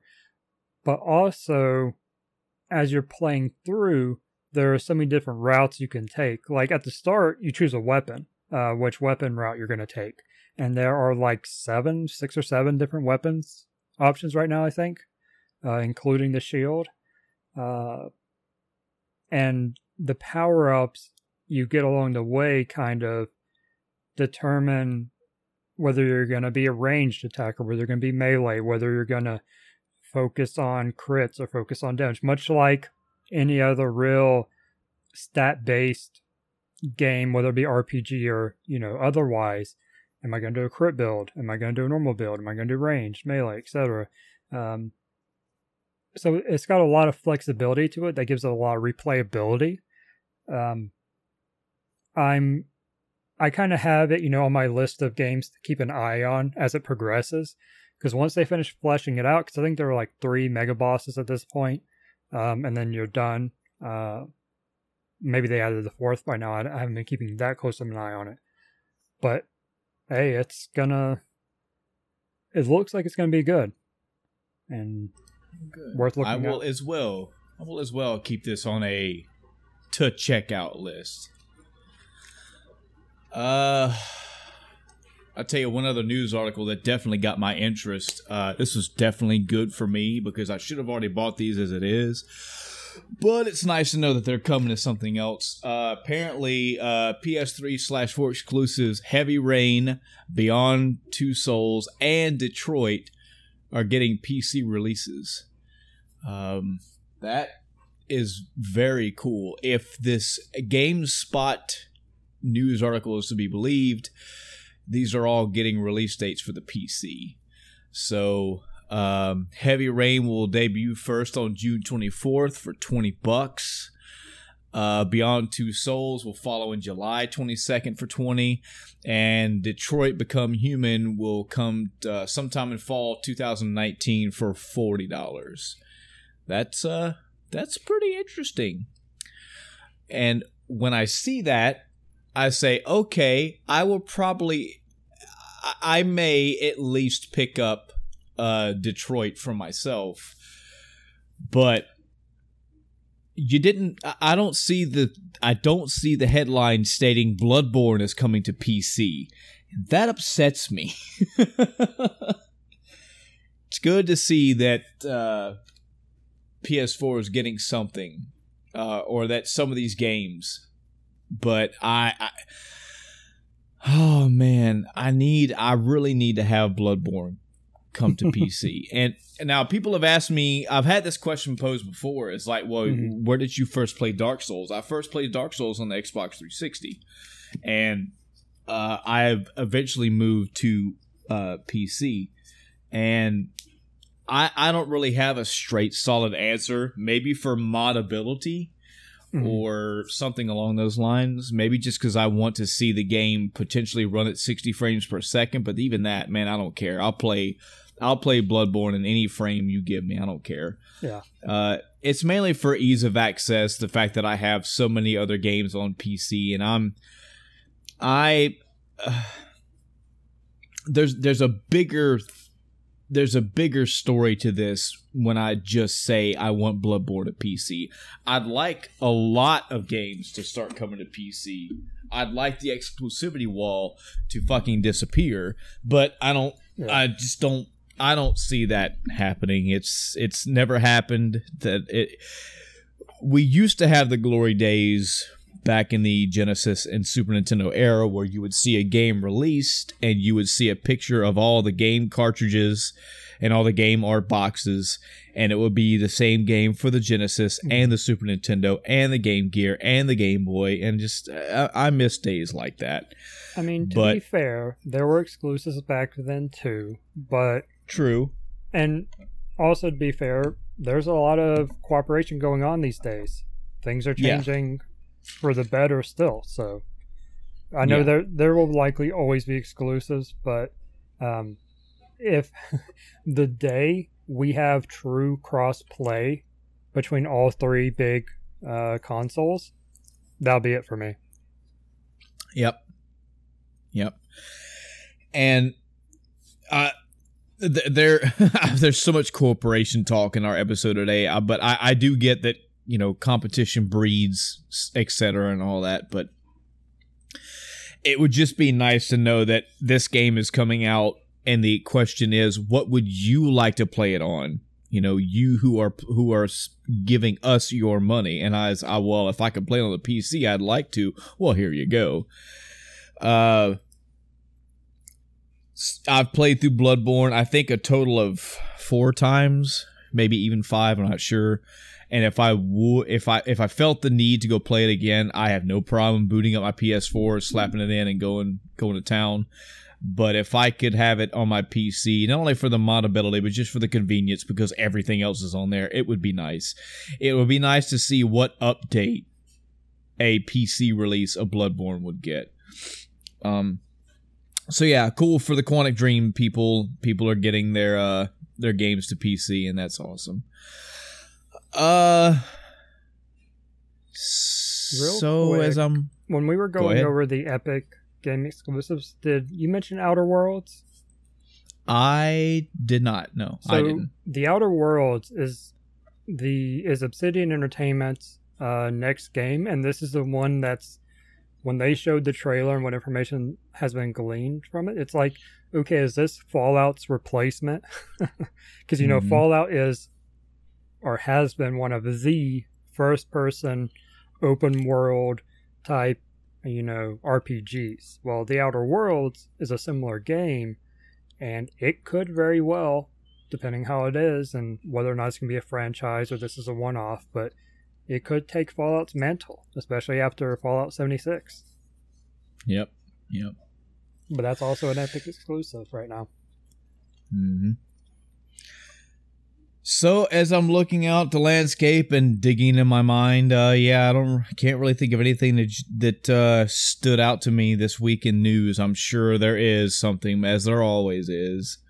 Uh, I I was hesitant to bring this stuff up because I really don't like the idea of our audience thinking that we just get our shit from other podcasts. But uh, Pat and Woolie did bring up some interesting stuff talking about the Final Fantasy remake, and oh I was yeah. So a lot of people, this is just something to think about because I I feel that I as well have not wrapped my head completely around all the aspects of this remake and wondering now, where they're going to go, what they're going to do. Go before, ahead. Before you jump into it too much, I will say that I had not planned on talking about it this week or at all again until we saw E3 or around okay. E3, whatever that time frame is. And that's there were some questions I didn't ask last time. We uh, we talked a little bit uh, off podcast the other day about it, and I got sidetracked and never got a chance to tell you then. But I was like, yeah, I didn't, oh, yeah. I didn't ask those questions because I'm just going to wait for E3 and then hopefully have more answers and then go from there. Because um, we have so much yet so little at this point.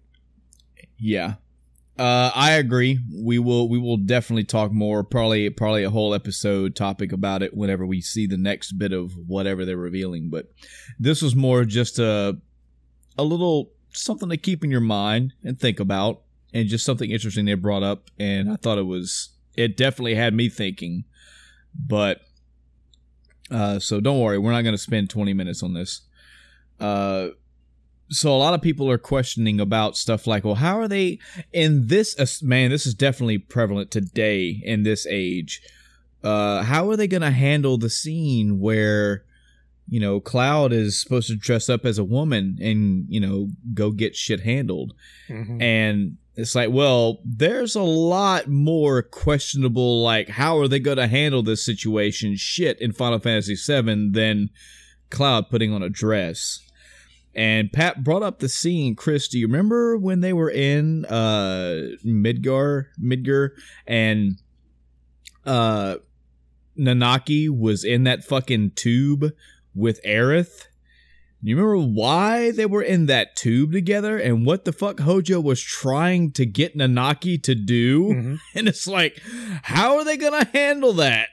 are we going to see that in this remake? Like, how are they going to handle shit like that? It's going to be very interesting. It's going to be interesting to see exactly how I can't, dude, people are going to have channels started off of the Final Fantasy VII remake because you're going to have so many people that, that are going to scene by scene, line by line, analyze Final Fantasy VII original on the PlayStation, Final Fantasy VII remake. It's going to be very mm. interesting to see exactly how much they do copy paste. Yeah, one of the it's other gonna, scenes I, that, and I think I mentioned this before, but um, there's a scene where Barret asks someone if they're retarded or something like that. Yeah, yeah. A lot of stuff, man. There's a lot of uh, out there stuff that was acceptable or not, what have you, back in 1997 that this is this is far down the road, folks. The world has changed, the social norms have changed, and I mean in general, you put a fucking uh uh wolf type thing in a room with a woman and go, "Hey, we're to I'm to I'm to make something happen here." It's like, "Whoa. Whoa, dude." Uh just something to consider. Just something to consider. Uh yeah, that's all the news. That's all the news I could think of. So in that vein, I guess we can roll into weeks and for reasons, I'll start my week off. Yep, I'm gonna stuff um, my face while you talk. Yeah, good. Th- thank you, thank you, because I know, I know, there's somebody out there who listens to this religiously, and they go, "Wait, wait, wait, wait." That's Chris's turn. What are you doing? Yep. thanks for, thanks for doing that. So, uh, non-gaming related. Oh, I really should have kept these out. God, I gotta go through them fucking line by line. Uh, I only watched a couple movies. Um, Wind River was one that's got uh, the the the character who played uh, Hawkeye in uh, the Avengers movies. It was uh, he's a hunter tracker and he helps the lady solve a murder mystery in I'm, I'm thinking Alaska or somewhere way up north, a place where I would not uh, be a part of. And it was a pretty good movie. Uh, I don't know if I talked about this movie during uh, the episode after I got home from my last uh, work trip, but I do want to now just in case. Uh, the movie's called The Standoff at Sparrow Creek. Uh, full disclosure, this movie I got as a recommendation, as I do many movie recommendations from a wonderful, awesome uh, uh, podcast that's based off a YouTube channel. So if anybody out there is interested, go check out a YouTube channel called Cinema Sins. Uh, basically, what they do is they go through various movies and they break it down. They basically poke holes in all the bullshit that the movie tries to play for you. Um, it's super analytical, pointing out the flaws and and the loopholes and the plot holes in the movies, but it's not it's not really meant to it's not played in a super serious tone. It's just them going through the movies and pointing out the pointing out the mistakes basically. So these guys have a podcast called cinema sins and i found out oh, after listening to this to these guys for a long time that apparently they've pretty much all worked in the movie industry and i mean as far as the theater aspect the theater side. Uh, I think one of them uh, uh, worked at a i think he's retired. Like he worked at a movie theater for like 20 30 something years. And they all have all sorts of stories. They have specific episodes where they talk about stories from their theater work days and all that. And uh, fairly knowledgeable in the movie scene period. They definitely have a lot to say a lot about a lot of movies. I mean they're essentially like me and chris but for movies um, great guys, awesome, awesome podcast, and they have all sorts of episodes where they recommend stuff.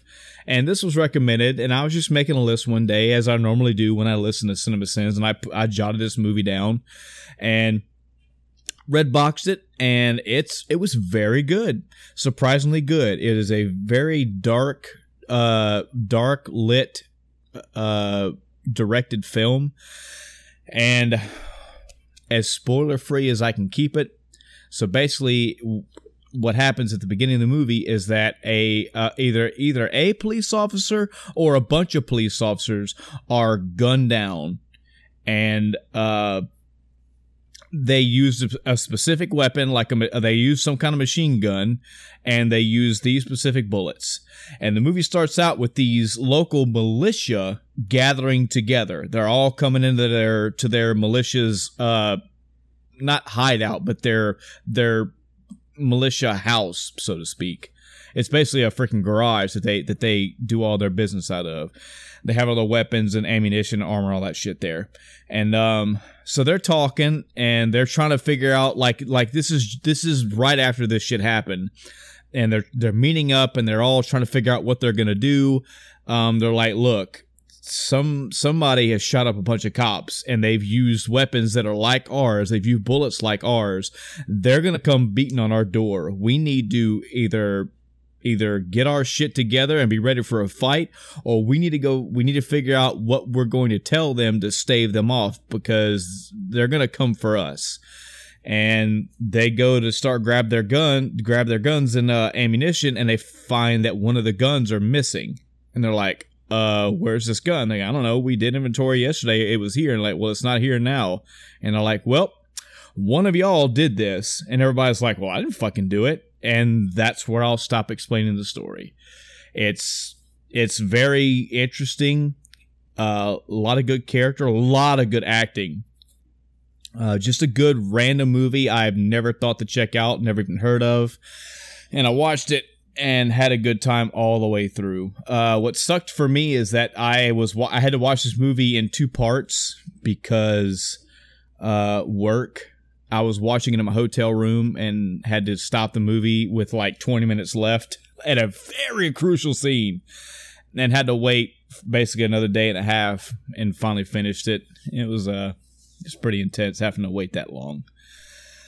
Uh, I feel like there's another movie that I want to talk about. Sorry to bother you. I did watch that, but it got way too out there, and I kind of understood the message it was going for, but it didn't didn't really appeal to me.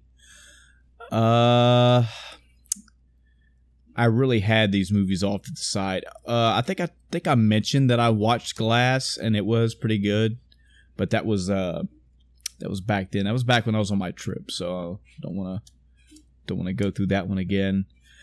Uh, I started to watch Bumblebee. I made it about five minutes in and said, "Nah, I nope, still the same Michael Bay shit. Can't can't can't deal with it." Uh, so I left that one alone. Uh, Aquaman. Yeah, I think that's it. Yeah, that's it for the movies. Um, so games. There are three separate games that I'm working on right now. I will talk about.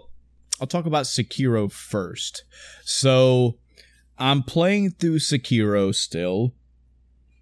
I have made it uh j- j- potential uh, well, no, I forget. Chris hasn't played it. I have made it to.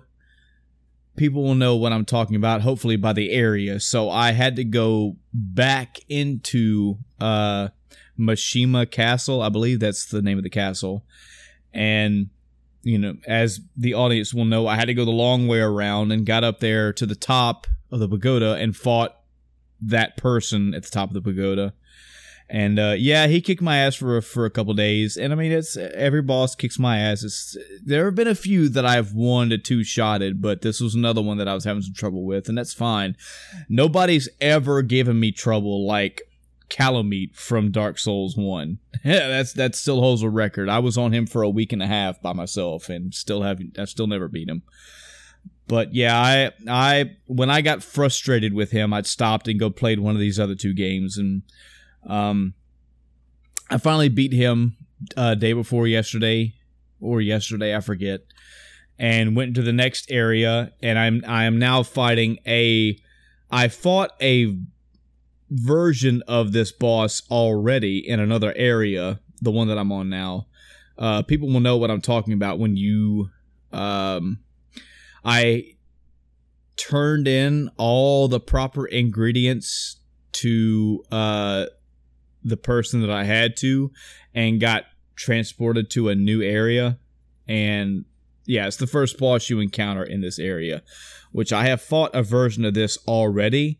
The difference is now is the status effect is not on that enemy, and um, I oh, the enemy has one more life bar, one more life circle thing. So uh, he is a pain in the ass to fight. It seems to take a long time to fight this guy, but as with any other boss, I'll keep dying and keep figuring out his patterns of trying things out. Um, and I'll get past it. I will beat this entire game eventually, but that's not that's not necessarily where I want to center my discussion or my my rant about uh, Sekiro. I really want to be open and honest about this um, because that's partially one of the reasons why I do my podcast period or do this podcast period because it's this is like a diary for me. And I realize this is probably going to come off as an unpopular opinion, but when I'm thinking back onto all these From Software games, I'm only speaking out of honesty. This is not a bashing. It's just me telling you how I feel about it. Uh, I am not as drawn into or as enthralled with this game as I have been with other From Software games. And I'm really trying to analyze why. I just don't know if I have a good enough set of answers or reasons yet. Dark Souls 1 is still my top, is still my premier. Even though Bloodborne is objectively, combat wise, a better game, uh, I still prefer Dark Souls. Dark Souls 1 won out to be on my uh, top 15 of all time. Uh, it, a lot of that's for nostalgia. I'll grant you that. A lot of that's because I played through Dark Souls 1 like 9, 10, 11 separate times and I'm still enjoying it as opposed to Bloodborne that I played through four, maybe even five times. Um, I'm really having a hard time putting a finger on why this game is not just just blowing my mind away. And it could be there are a multitude of reasons, but all the reasons I'm coming up with seem to have an answer. So it's it's it's getting me conflicted. Um for just for for starters, I am I am enjoying the game. I am going through it and when I get when I pass a boss and I get to explore a new area, I do enjoy that. When I get to a boss and that boss kicks my ass and I die 5, 10, 15, 20 times, I am used to that. So that does not bother me. But when I do beat that boss, I still have that triumphant yes and I move forward. Um, especially now, I think one of the reasons, especially now, in comparison to when I first started uh, Sekiro, is that I feel like the difficulty curve at the beginning of the game, and I'm saying like the first two or three bosses, was really bad for me. But it's not just the difficulty. I just wasn't playing the game right. I didn't un I I didn't unlock the code. You know, I didn't have the formula right. I didn't have the combination correct. So the game to me felt like it was more difficult than it actually was. Then, once I figured out what I was doing wrong and was able to play the game correctly, and especially with the lag not being an issue anymore, um, while I have not stepped my way through this game, while I have not just bull walked through this game, I I feel like I'm not having as difficult as a time as I did with other games, with the other with other from software games. Now, I don't just play these games for the difficulty. The difficulty has become the meme of the from software games, but I don't I don't use this as a backbone for difficulty. I don't use this as a trump card for a conversation and go, "Oh, you played this game you thought it was hard? Huh, I played Dark Souls." Like I'm not that's that nothing about that is in my character at all. But I feel like either the difficulty or or the formula of the game something else in Dark Souls 1 and then again in Bloodborne specifically because the other games had it too, but those two specifically, something in those games had fulfillment for me. It had dry, it generated drive for me as I was playing those games. I kept going through and was excited and happy and joyful. I can't figure out what it is about Sekiro that is making me just kind of I'm not I, I want to say almost like ho hum. I'm doing the motions in Sekiro. I'm not blazing through with a smile on my face. You know, mm-hmm. I'm go through area, fight, kill boss. Go through area, fight, kill boss. Go through area, fight, kill mini boss. Go forward, fight, kill boss. And I just don't know. I'm so conflicted because I don't understand uh I can hear Adam right now. Oh, you don't have to love every game you play. And I know, I agree that. I agree. You don't. You don't. And just because Sekiro is a From Software game does not automatically mean it it's supposed to go up on my wall or something right. like that. I get that too. But and there's so much about this game that I should love. Like it has a a Japanese setting, a Japanese fantasy setting and that is right up my alley. But the story is almost taking a back seat, honestly. I don't like, I get where the story is going, and I am interested to see how this is going to play out. But I'm not rolling into every new cutscene and every new boss and going, oh, what's going to happen next? But that's not saying a lot because when I played Bloodborne and Dark Souls, I wasn't I wasn't all about the story then either. Hell, the first time when I played through Dark Souls, I almost kept forgetting all the story because I spent so much time at a boss that I forgot what the fuck I was there for. And then when a cutscene happened, I was like, "Oh!" So I rung. When I rung the first bell, I was like, "Wait, wait." Why am I ringing bells again? Because it had been so long since I had been back there talking to the guy that Mm. I just I just forgot. And even then, even then, even with me having played Dark Souls multiple times and stomping that game multiple times, not only one do I still only have a a grasp of the concepts of the story, that game is written to be vague. So a lot of it is inferred knowledge or infer it- it- it's it's it's perception. It's how you think the story. Like, what do you think they meant by this? How do you think they they acted this uh, when this was presented to them? Right. Sekiro seems like it was made in a way where the company heard everybody's cries about how the story in Bloodborne and the story in the Dark Souls games and all that was so vague. This game is almost presented to you. Like when you run to an NPC, they're like, hey, you need to go up there. It's up that path, and you need to find this item. And then you go up the path and kill the boss and get the item. They go, hey, you should take this item to this person. They need it to do this thing. They're over there. You know, it's, and that's good. I get it. People wanted, people really wanted that story. But that, it's always taken a bit of a side seat to me. So I'm, I'm not the spoon feeding of the story. I'm neither condoning nor condemning. I just, I don't know if that's another factor in my meh with the game. Mhm. Uh, the bosses, I mean, it's it's hit or miss. I have had at least three or four bosses that I have one shotted. And I'm not saying that to put a feather in my cap. I'm not saying that to put myself above other gamers. I'm just saying I have walked into an area and went, "Oh shit, shit! I don't know.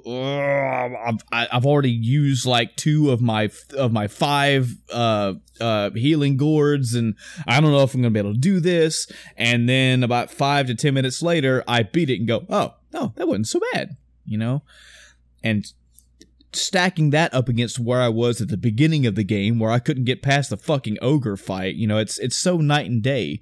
But that's because again, back then I hadn't unlocked it. I hadn't had the the, the the the gears hadn't came into place now. The gears are in place now. Um and I feel like I'm going through this game now at a at a pretty brisk pace. Also, uh and there's again, I know people can point back to Bloodborne and Dark Souls and go, "Yeah, that shit happens in this game too, man." So I don't know why this game is specifically irking me, but I remember telling you, Chris, that once you fight the first boss and you get like your first actual power up, Mhm. and then you get your first gourd seed where you can have more gourds. Maybe it just feels this way to me because I am now so far in this game, Chris, but this game gives you power ups all over the place. You get power up to your attack, you get power ups where you can swig more uh you can swig more gourds. Uh, you get abilities to where you get more healing from when you do use a gourd and we're not even talking about the fucking the all all the uh equipment you can get all the upgrades all the stuff like this game gives you a lot and i am i've actually so i had this question asked to me by a coworker a couple days ago like have you had have you used this ability yet? And i'm like look man i i don't remember all the bosses and the abilities by name. Mhm. like i i just i just don't. It's nothing personal. But this game hasn't solidified itself. Like I know what I know Ornstein and Smough. You know, I know um um like ceaseless discharge. Like I know these boss names from Dark Souls because I played it multiple times and it ingrained into me. This is my first playthrough with Sekiro. Not gonna happen. But he was also bringing up um he was bringing up abilities that you can unlock and i was like nope i don't remember the abilities either and he's like well you can use this against this boss and you can i was like well first you gotta stop that because i don't i don't i don't want to know that. Like I want to figure this shit out on my own. But also, like I'm telling him of these bosses that I fought, and he's like, "And you didn't use this ability?" And I go, "No." He's like, "Wow, that makes the fight easier." I'm like, "It may have, but the fight was so easy, I didn't need to use them." You know what I mean? And that's kind of a that's kind of a like pull back for me. You know, where in Bloodborne and in Souls, you the idea is you can make characters the way you want to. The idea is to do class builds. You know, you can take the stats of the characters of your character and manipulate them to make types of characters better. Sekiro, you are the character Right. and you just you just upgrade up the tree.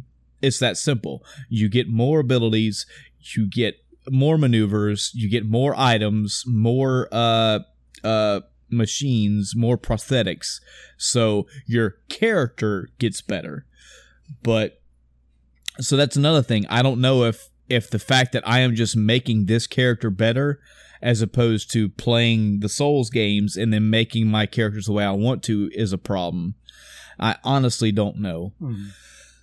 So where I stand right now, I just out of and saying that is enough. Saying that is enough for me as a person. I'm going to beat Sekiro, but at this point it's going to be out of principle. I don't know if I'm going to go back through the game on a new game plus setting. Uh, I don't know. I, I don't know what I'm going to do. What I do know is that right now, if I had beaten this game and you were to ask me, "Hey, I want you to play one from from software game right now," I'd probably go back and play Bloodborne or Dark Souls immediately. Um, and it's uh, it. I don't know. I'm so conflicted, man. I Yeah. feel so I feel so bad, but I shouldn't because who the fuck cares? But I respect this game. Mhm. I see the work that's put into it. I see the battle mechanics. I see the graphics. I see the combat. I see everything that this game is offering to me. And I put it below those two games as far as how much I care about it.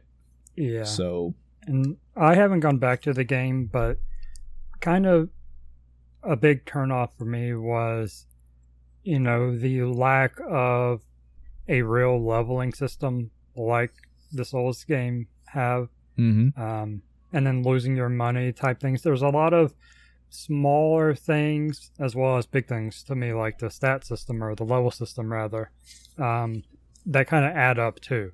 And it's like, well, yeah. the quality of life of the game itself could be better. Um, you know, mechanics aside, you know, sure, I I understand the concept behind the uh, stamina system, or what's the staggering system? That's what I meant to say. Uh, I Yeah, understand the concept behind that, and even in play, it makes sense, you know, to a certain extent. But it also feels a bit more tedious to me Yeah. than a normal just stamina health system. Um, Yeah. Not having stamina as a character and just being able to swing as you know fast as your character is able to. Mhm. I like that. Yeah, yeah. I, I agree. The ability to run around and not have to worry about a bar charging up Mhm. or being in a battle and know that you can block forever if you want to. But I wonder if that's if that ease and that comfort is making it a worse experience. I don't know. I feel like it. I feel like I, it, it is obviously a different experience Mhm. But worse. You know, I don't want to complain about it because, again, yeah, running from point A to point B and just, you know, mobility in general. You know, when you want to get around and aboard, having your prosthetic and being able to just just zip across points Oh yeah. is awesome as opposed to run run run run run out of stamina walk for a while run run, run you know repeat that so i, I don't know um Yeah. i the game is still difficult do not misunderstand you could put this in I, I say this respectfully you could put this in a casual player's hands and i feel like they would have a rough to a hard time but Mhm. it's it's doable. I mean, it's it's very doable, and I just I just I don't know where I stand on it, man. Maybe I'll have a better idea once I finish the game, but I don't believe that because what else does the game have to give me now, Chris? yeah. It has it has like five more bosses, and guess what, Chris? I, I, can call it. Those bosses probably have multiple phases, and guess what, Chris? I can call it. It's the the first phase. I'm gonna have to have these three techniques to counter these three moves. The second phase, I'm gonna have to have these four techniques to counter these four moves, and fi- I already know what I'm getting you know? And I don't know why this one is so different.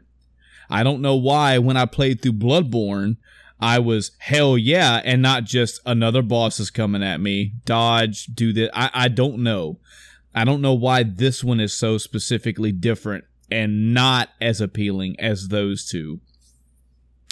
The last thing I can say that maybe Maybe it is, and this kind of scares me if it is because I don't know what this te- says about me as a player, as a person. But maybe, Chris, it is because I have played through Demon Souls and Dark Souls and Dark Souls 2 and Dark Souls 3. Oh, and all those DLCs and Bloodborne and all of Bloodborne's DLCs. And maybe I'm looking at this and going, I've already done all this. Maybe because when I played Dark Souls 1 back in the day, that shit was new to me.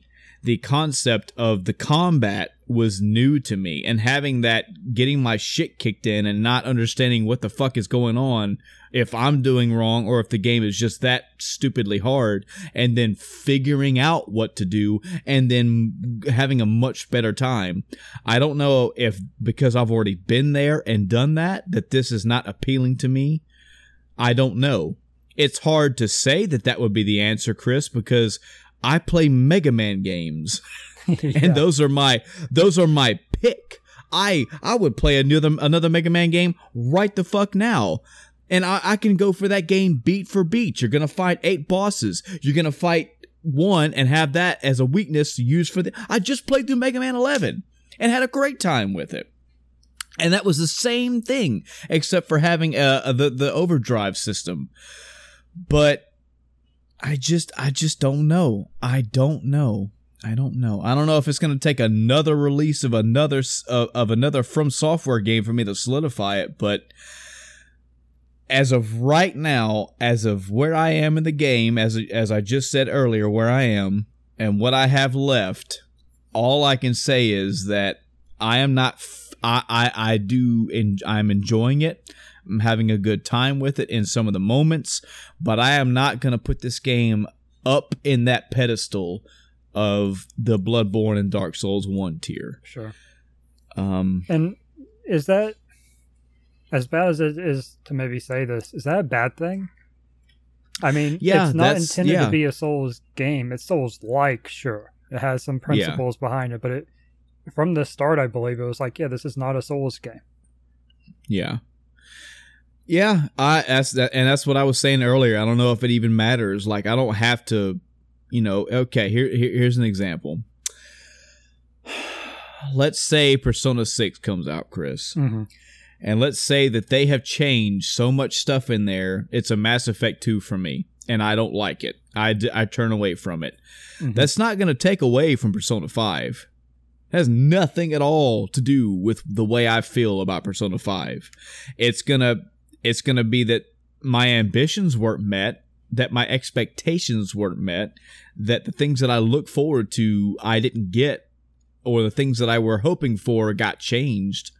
But I don't have to love Persona 6 if they change it into I don't oh I don't know a first person shooter with real life graphics you know I don't have. Well, it's Persona Six though. You you and Chris spoke hours about your love for Persona Five, so you should love. No, you don't. You don't have to. I support From Software. I still love From Software. There are memories in me that cannot be diminished because of anything at all. But this game does not have that same ump for me as mm-hmm. the other games did. And yeah, I don't, I don't have to. You know, it doesn't have to. It can still be just a good game. Sure. You know, if I if I go all the way through this game and play through it and then beat it and then never go back to it again. Chris, there are hundreds of video games in my life that have that same same thing. Yeah, absolutely. You know? So that's fine. I guess I'm just so conflicted because this was something that was revealed, you know, years ago, and it was a new From Software game, and there was all that mm-hmm. hype, us included, of what is the deal with that arm and that string, and what do we? And oh, it's a From Software game, and oh man, we can't wait. And then we finally got it, and we goes, oh, this is different, and yeah, uh, I think I've spoken up today on Sekiro. Well, it's that's gonna be my report until I beat it. I went I've going through unless something unless something either story wise or mechanic wise or whatnot comes along that just shakes me and makes me go, then it's gonna be yep. I played through, beat beat six more bosses. I beat the final boss of the game. I got an ending, and I'm done. So we'll we'll see. Um the middle game that I'm still working on, and this is going to be really quick, is still the Aggelos game. Uh, it's on Steam. It's uh, Metroidvania ish, uh, action ish type of game, side scrolling, sort of 8 bit graphics, and I'm making my way through it. Uh, and that's really all I can say about it. I'm I feel like I'm toward close to the end of the game. Uh, there's an object. There's there are cities that you have to go through. I'm either half. I'm either two thirds or close to the end of the game. I'm not sure, but uh, definitely played that a little less than I played uh, these other two games this week.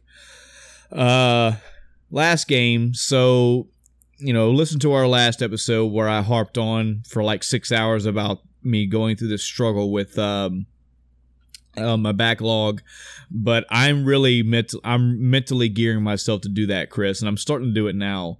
Where it's I want to play something that I've never played at all, or something that I know damn well I've never beaten and should have. Yeah.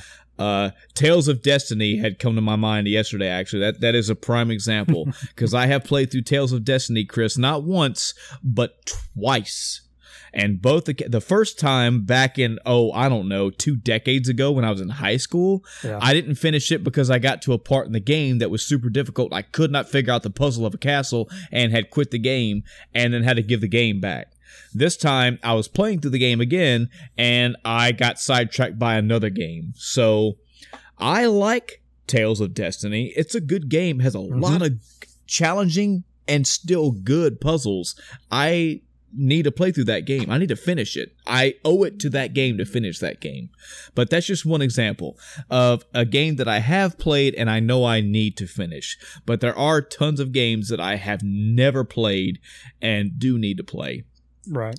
Um uh before I get into the Super Nintendo game I was playing, I did go through uh uh, uh Bucky O'Hare for the Nintendo and I have gotten all the way to the final boss of that game and it becomes a shmup and becomes super fucking difficult and I have left that be because okay. I have already been through that shit in my life and I'm not I don't need that. I don't mm need a, a, a, ultra hard Nintendo difficult game to uh as a trophy. Um I'm pretty sure I could I could beat that guy, but I it's that was a bit much. Um the game that I have been playing and have put uh, quite a few hours into is a Super Nintendo game called Soul Blazer. This is a somewhat important game uh, because it is the first of a loosely related slash loosely based trilogy. Uh, the third in that trilogy being Terranigma.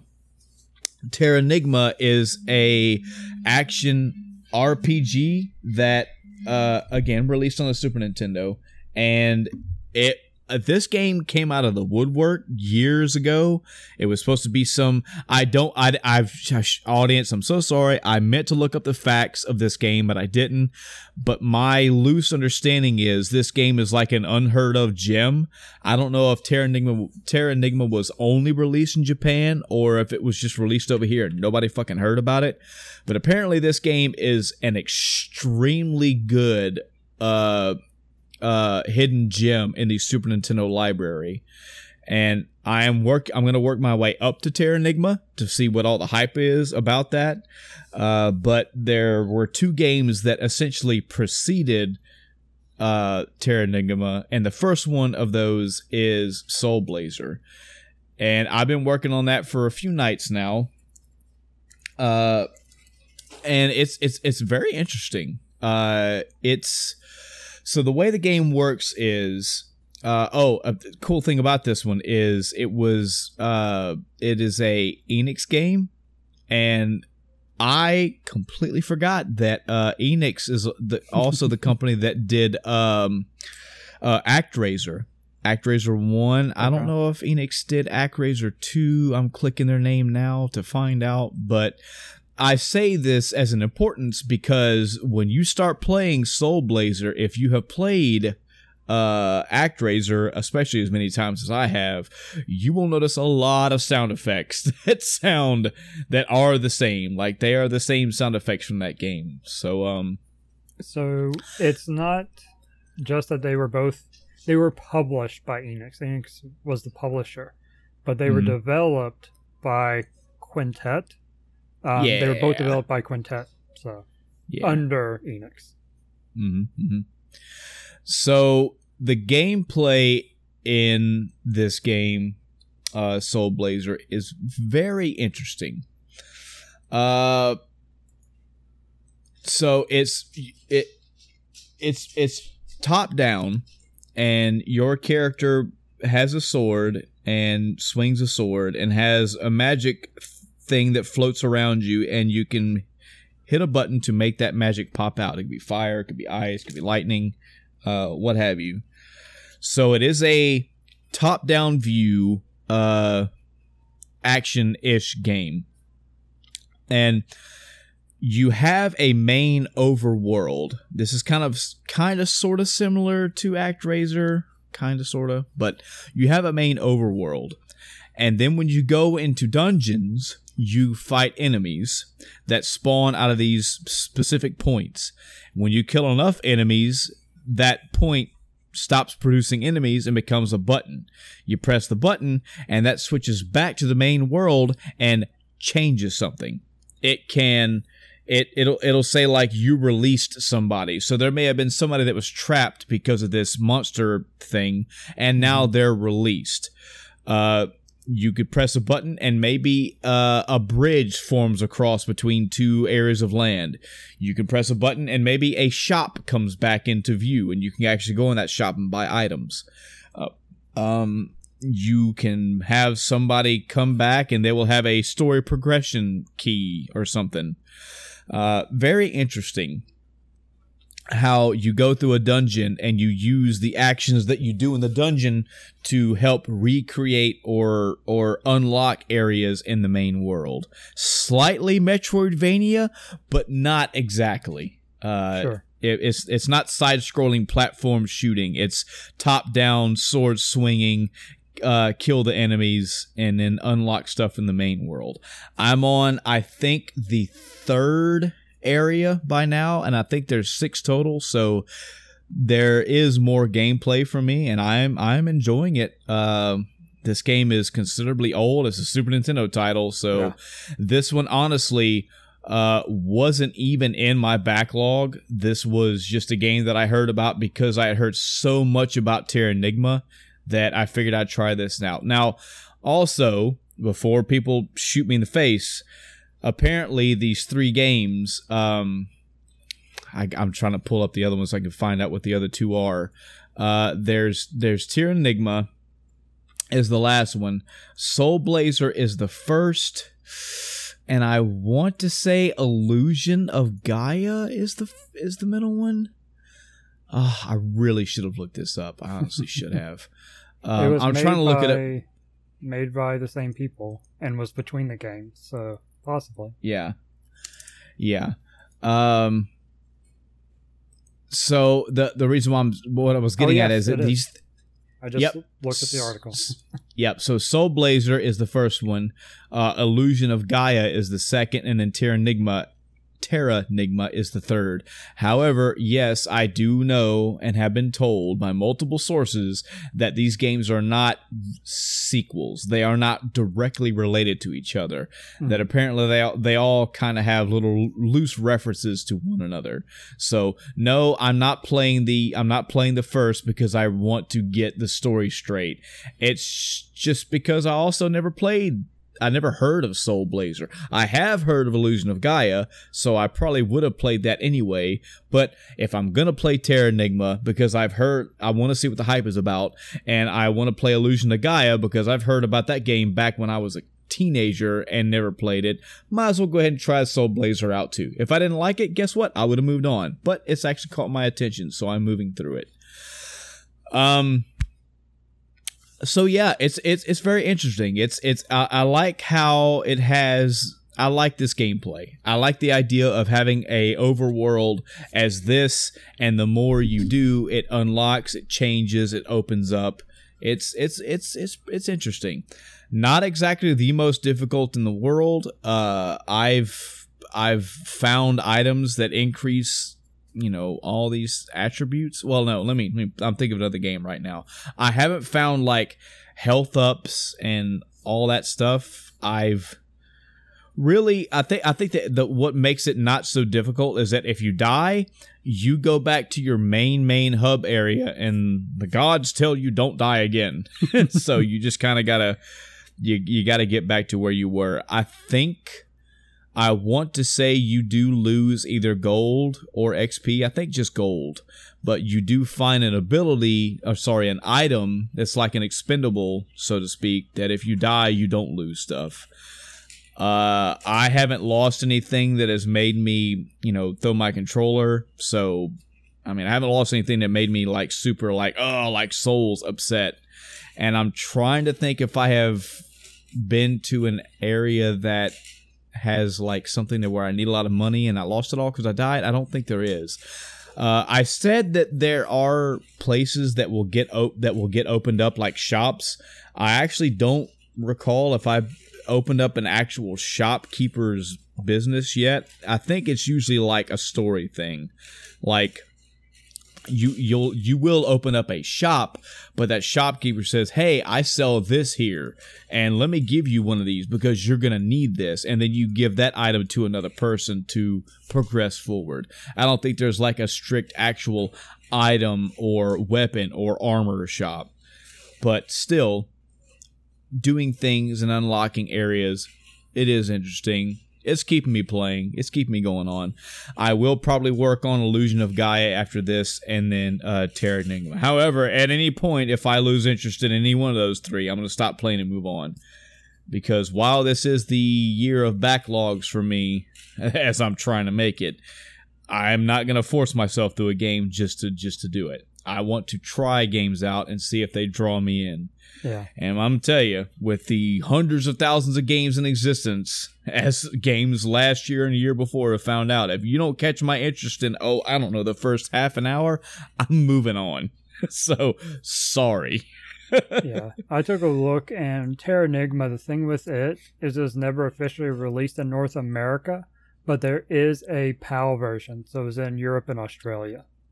Ah, okay, yeah, that's the thing about that. It's uh I, I just remember reading a lot about this and hearing people talk about it. Uh, it's it's just a, it's just an it's a gem. It's supposed to be this game that a lot of people haven't played, but it's really really good. Yeah, so we'll see. I'll get there. For now, it's just Soul Blazer. Mm-hmm. Uh,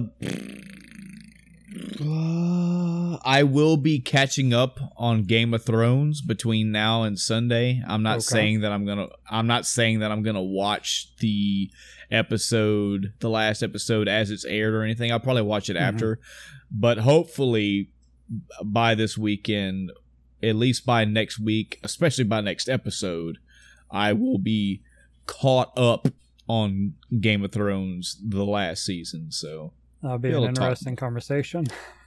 yep, be able to talk about it more then. So yeah, I think that's it I feel like some other news thing happened for me, but Uh, must not be important. All right, Chris. All right. Tell me about the week of Chris. So earlier I was talking about having to go downtown.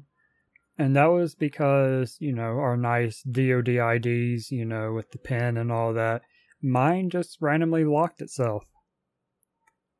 And I had to go get it unlocked. So that's where all my traffic and all that. The other part of that story was I got there to deal dealing with the, you know, 20 minutes to find a parking spot. Um, and then I got to the office and there's a big close sign on it. And I thought it was just, you know, they were out to lunch. But then I looked and it's one of those close things that's like, we'll be back at so and so time. And it was set to eight o'clock or 8.30. I was like, wait, that's the opening time. And then I look at their hours posted below it on the door. And I'm like, oh, on Thursdays, they close at 12. I look at my phone to look at the time. It was 12.06. So I was literally six minutes too late because of my parking fiasco. So I ended up having to go again today. So that was a nightmare. So that now I really see what you meant by yeah, fuck this parking shit. yeah. Um. So Game of Thrones. Watched the last episode. Um. We have one more, one more, and it's all done. Um, yep. Yeah, we'll talk about that next week. um, I will. I will tell you now, just just so we are on the same level. I haven't had specific spoilers yet, but I feel like I've already had two things spoiled for me at yeah. least, and um, yeah, the main. Th- I mean, I, it is a veritable cacophony of the world. Dude, there's a fucking petition out there. This shit's so yep. bad. Apparently, everyone is disappointed severely by this season. There's a mm-hmm. petition out there to get key here now.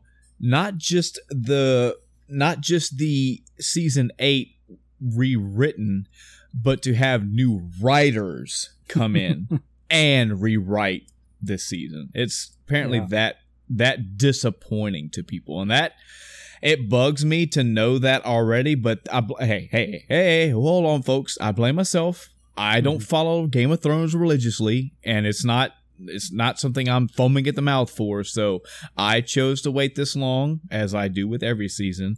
So yeah. I, I actually, just know this. It's on me. I actually watched it um, live this week because the spoilers have gotten so bad, and and I didn't want to avoid social media. I've talked about that mm-hmm. a little mm-hmm. bit a couple times, but I've gradually progressed from watching it whenever I get to it on Monday to watching it sometime Sunday night to last week I watched it live. so, yeah. Um, and then I could go on Twitter without worrying. And then I saw the outrage and was like, okay, fair enough. Um, I there I do have a lot of issues with the episode, um, but it's kind of the theme of the season. so mm-hmm. I'm like, well, what's a little bit more disappointment? Um, at least we only have one episode to be one more episode to be disappointed in. I mean, yeah, that's a plus, right? yep. Um, there was a rumor going around that uh, the other two books in the series were written in uh, old Martin was just waiting on the uh, the the TV show to end before he released it, but that was debunked apparently by him. So yeah, um, whether or not you know there's any truth to it, or it's just as a whole, you know, whether or not he has like one book done and he's waiting, or however, you know, I don't expect to ever read them. I don't expect him to ever actually release them. So if he does, I'll be surprised. You know. Yeah. Setting my expectations pretty low when it comes to that. Hey, if you want more, don't worry. There's a prequel supposedly getting made, so there you go. All right. I was like, no, I, I really don't care that much about it, so and we'll see. We'll see what ends up being. Um, on the so, I probably should mention this in news, but it's one of those things that you probably know if you have Twitch Prime. But so Twitch Prime, sometime this week, uh, launched another one of their little freebies they give out and mm-hmm. it was a 30 day uh, premium subscription to Crunchyroll. Wow. So I was like, okay, yeah, I'll go watch some high def anime. Because um, mm-hmm. typically, I believe, and this is, I don't know, I think it varies by anime, but typically the standard is HD is locked behind premium, and you can watch in standard def up to 720p, I think, uh, Mm-hmm. normally. So I was like, yeah, sure, I'll do that. So I was like, all right, well, let me go find something to watch now because I don't want to waste my 30 days. Um, so Adam had previously mentioned the Rising of the Shield Hero. Mm-hmm. Uh, guy gets sucked into a fantasy world, um, video game like, and how the whole story is based on a lot of things. Uh, And they Mhm. even make reference, you know, this is not a game. This is like a game. You know, this is like this game, etc. Um, yeah. and I'm not gonna spoil it like he does when he talks about these shows. Uh, yeah, I'm calling him out here, and I'm gonna have a little chat with him. Uh, um, I don't know when, maybe this weekend as well. But yeah, he blatantly spoiled some stuff. So I was Oh like, my God. oh, okay. I thought this was just a minor thing. No, this is a major plot point. Okay, shame on you, Adam. Um, but I watched it. Uh, it was it's kind of funny too because I went to the thing and I was like, oh, 36 episodes. That's a pretty good amount to watch, you know. Um, Mhm. and then I a couple days ago I finished up, and this was over the span of two days. I watched these episodes. Um, I finished up episode 19, and I'm like, okay, well, what's next? I hit the play button because I was trying to make it, you know, auto go auto load the next episode, and just started Mhm. playing the same one again. I was like, okay. So I scroll down, like, oh, there's only 19. The other part of the 36 are the dubs. Uh, uh, uh, that's lame. Come on. I was now. like, oh, What? okay. So there's 19 with subs, and then the same episode, or the first 18 again as dubs. So I was like, okay, fair enough. My bad. I didn't, you know, pay that much attention, but um, so I got to watch the 19 episodes that are out. There are some really cool mechanic things they do. Um, like, like I was saying, it focuses around you know these people that are sucked in, but the main character he is the shield hero out of the four heroes: uh, sword, spear, bow, and shield. Um, and the shield is who it focuses around, hence the name of the show, The Rising of Mhm. the Shield Hero. Um, but it's a really awesome video Mhm. game mechanic uh, for the shield where as you know he gets experience it levels up that's pretty typical however whenever he defeats an enemy he can you know kind of absorb some of its essence to unlock abilities so and the more powerful the thing you defeat you know the more things there are and there are whole little sub skill trees based around one particular concept or one particular thing like uh the uh i don't want to say alchemy probably more botany uh, medicine making type thing. There's a whole kind of sub tree for that, I think. There are sub trees around certain types of enemies. So it's it's a really awesome mechanic that I would actually like to see in a game. um, I, I know there's things that are probably similar that Yeah. exist out there, um, but just how well thought out and how many options there were on this, it- it's like the Path of Exile thing I was talking about before. There's oh hundreds of little, you know, pips on the skill tree you can fill in. I feel like this is the same, but it's for one weapon instead of you know your character. This is just one weapon, and sure he couldn't switch from the shield. That's his weapon, but if there's a game where you had this any weapon, and the, the other heroes, it works the same way for them. Um, they just can't also can't switch from what they have. But if you had a character who could switch between these and kind of specialize in each one and carry skills over and do all these different things, that would be a lot of customization, have a lot of um, different ways to play the game. You know, Mhm. really cool.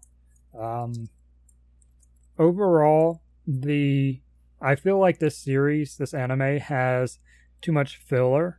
Um, they have a lot of exposition to get out of the way, a lot of story to reveal and go through, and it, most of the filler makes sense. But there are still times when I'm like, okay, this is probably not ever going to be relevant again, and it's just to add a little bit of this or that to the story, you know, maybe get you a little bit more attached to a character or give a smidge more on their background, and it's it's interesting. Um, but it feels a little slow at times. Like the last episode, they're in the middle of a fight scene, right? At the very start, Mhm. they're just already in combat, and there's almost no combat in the episode because they're sitting there talking, which it's it's needed for the story, but the pacing is and timing is off, if you will. Um, yeah. I'm gonna keep watching it. I, I like the concept and where they're going. Um, it's just, and it, that's not an unusual thing for anime either. I mean, look at Dragon Ball Z. you know, 200 episodes of powering up before you actually get to the real fight. Yeah. Yeah. Um. So I, after finishing that, I was still in a TV mode, um, but I didn't. I was thinking um, that I need to check HBO to see if there's anything else I wanted to watch because I may cancel my HBO now or whatever it is HBO Go subscription after Sunday. Um, so if there's anything I want to watch before my sub wears out, I should probably uh, watch it. Mhm. And I was like, well, is Gotham on there? Because if Gotham's on there, I'm absolutely going to watch it um, before it runs out. Um, but it wasn't. Thankfully, Gotham's on Netflix. So I went to Netflix and I was like, yeah, it's there. I confirmed just to make sure I wasn't overlooking it on HBO. And I was like, you know what? I'm going to watch some Gotham. So- Mhm. I've been much more restrained. Um, I'm very proud of myself. Um, watching season two, I'm halfway through episode five. I even stopped halfway through an episode. That's how Hmm. strict I'm being on myself. Um, wow. uh, but season two, it kicks off immediately. There is no chill with season two. Um, season one was action packed as is, you know, but season two, it's just nonstop and things just keep going and escalating and going and progressing, and it's still so good. I will say, and I did not talk about this in season one when I watched it, there is one minor but still very annoying thing that they did again in season two. And that is the head cam, uh, basically the head cam where they're lo- you're looking at the person's face as they're moving through an environment. So like they're kind of wobbly, but then everything around them's just blurry and stuff. Mhm. Um, I don't even know what to call that view, um, but it is. It's not good. reverse reverse person view. There we go. Yeah, sure. I don't Um, know. That's that. That's that's complete. Scratch that from the record. That's completely. That's wrong. That's not even what that is. Reverse person view. I mean, I get where you're going at with that, so it's not completely terrible, but anyway. But yeah, whatever get no that's called, I'm I'm not a fan. I don't like it. And I think in proper ways it can be used and it'd be fine. But I don't know if it's just that it was too close to them, too zoomed in on the face itself, or the movement was too awkward, um, or how they shifted to and from it. But it was I do not like that. And they did it. Well, they did it once. There was one sequence that they cut back and forth to it like three times, and each time they cut to it, I was like, "Stop it! Just don't do it anymore." Um. but yeah, this season, awesome again. I can't wait to finish it. Um. Uh, that's what I was gonna get. I, I should. I know I was paying attention, but is season two of Gotham just started? Oh no, no. This Is is. it? Is it all the way finished? Let me. I'll actually look up and see what season they're on now. Um, they're not finished, but I am. Oh my god, where'd it go in my menu? I have too many things on my Netflix to watch list. It just keeps growing.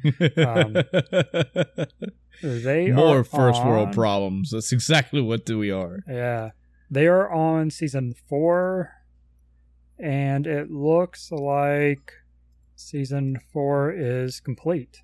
So, um, I'm not sure on the dates of that. I'd have to wiki that, and I don't want to possibly get spoiled on anything, so I'm not going to look it up.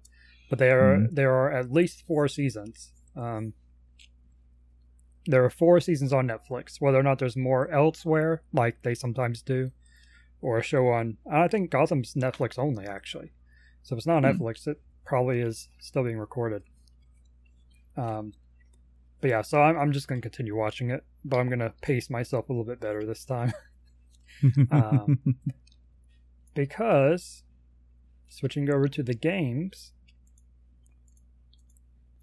I stopped myself because of the game I'm playing and I wanted to try to finish it last night as well. But real quick,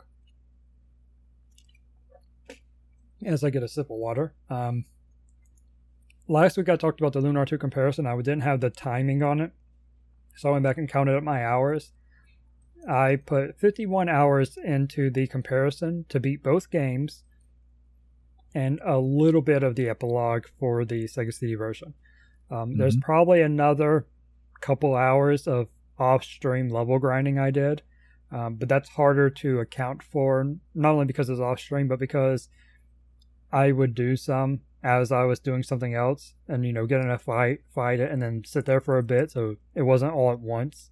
Um, so I just want to throw that out there 51 hours plus. gotcha. To do the comparison.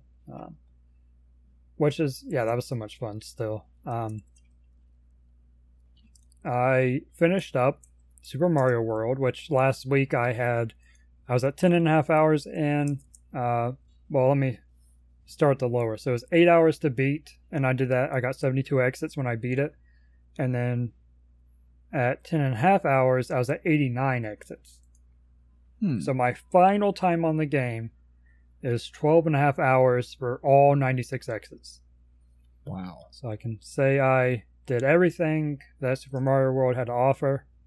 Um, those last exits, the last seven exits, took me two hours to do. And wow. one of those was like 45 minutes. There's yeah. One of I rec- yeah. It's like tubular or something like that, I think is the mm-hmm. name of mm-hmm. it. But it is a very, very difficult level. Um, yeah, but lots of fun. I, I enjoyed it.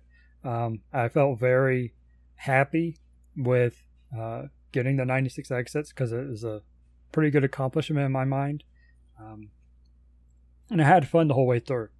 Um, even when I got stuck, I was like, okay, well, this is this is not unreasonable. You know, this isn't even a Kaizo game, so yep. I, I've already subjected myself to higher levels of difficulty. So this was hard, but not terrible. Um, yeah, and it's it's nice to know that uh, this is well, for you. It's nice to find out and now know that even today, Super Mario World still holds up for you. You know, because a lot of people oh, say absolutely- that, and it's good to know that people say that. But you you've now played it now. You go, yeah, yeah, holds up. That is another point. I should have written that down because I was completely forgetting about it. I was actually going to talk about how, yeah, it completely holds up and that's something the Mario games have to their advantage, at least most of them, mm-hmm. yeah. um, is that graphically, because of the sprite based way they did it, it still looks good. And yeah, Super Mario World, no exception.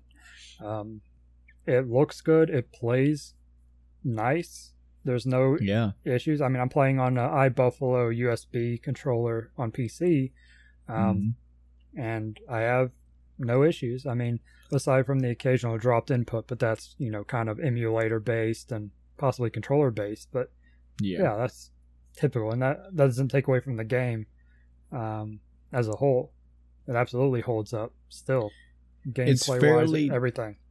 It's fairly difficult. You you, you kind of have to go outside of the Mario landscape to find games that are that control worse than Mario. That way, you can have a good understanding and perspective of how good Mario games do yeah. control because their flagship Mario titles, yes, even going back to Mario 1, their controls for jumping and movement and all these things, they put time and effort into making those timeless. And that's awesome. Yeah, I mean, it's awesome to go back and play like Mario 3 and go, yeah, okay, I played this when I was a kid, but how does it hold up today? And guess what? holds up, looks good, sounds good, controls good. It's it's great. Yeah, I mean, for a comparison, I can just go play Mega Man. I'm like, oh yeah, this is so much better. Yeah. Uh huh. sure. Telling you, Nintendo jumping, and even, even yeah. old school Mario, I had the same kind of thing. It was Nintendo jumping as a whole. I'm, I think that's kind of what it is for me. I just, I just can't do it. There's something about it's, it. It's the but Super Nintendo jumping is the you know good point. Yeah. A lot of, I mean, you go look at Castlevania, where Castlevania 1, where I'm going to jump forward. Are you sure that's what you want to do? Yes. Okay, because once you hit that jump button and you jump forward, there's no turning back. you are you are committed to that jump. And you don't Yeah. understand that this conversation happens between your mind and the game instantaneously when you're playing the video game. you don't realize that until you see Simon fall through the pit and the it's like, yeah, it's ah, no, no, no, control wasn't bad. You just didn't commit at the right time. Mhm. there is no pull back and go, wait, wait, wait, wait, I don't want to jump that way. No, bullshit. The button press says you did. Yeah. Eat it. So, speaking of jumping, I of course need to jump into my next Mario May game. Oh, segues, talked about- Chris. Nice. I talked about not knowing what to play after uh, Super Mario World because I was like, well, I could go back and I was thinking probably Mario Three is probably the n- kind of closest to it. The neck, the uh, close enough to not make me feel gross as far as controls. You know, I was like, Mhm. maybe I'll go play Mario Three, and I was like, you know what? Let me see what are on the classics because you know I have those, so I have those easily available to me. And I went and looked at the SNES Classic, and I was like, okay, you know, Yoshi's Island is on there. I could play that. And I was like, wait, what if I play something that's not a traditional Mario game? Because on there is Super Mario RPG. Mm, And nice. I'd started it before, but I never finished it because let me tell you when I played it. I played it because someone had put it on the school computers, the ROM for and an emulator. So in my computer class, you know, like 10 minutes occasionally a day, and who knows what happened to my saves back then if I even had them or if, you know, other people wrote them, I don't remember. But that was that was the time when I played it. That was all my Super Mario RPG interaction up to this point. wow. Mhm. But I was like, you know what? I've seen parts of a Super Mario RPG speed run. I we've talked about the game. I know it's a good game. I was like, and I like RPGs, so why not? That seems like a good uh, transition.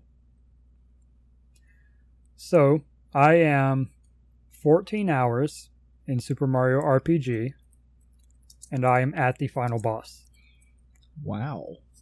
who kicked my butt last night, and I was like, well, okay, I guess I'll finish it today because I'm gonna have to redo the fight.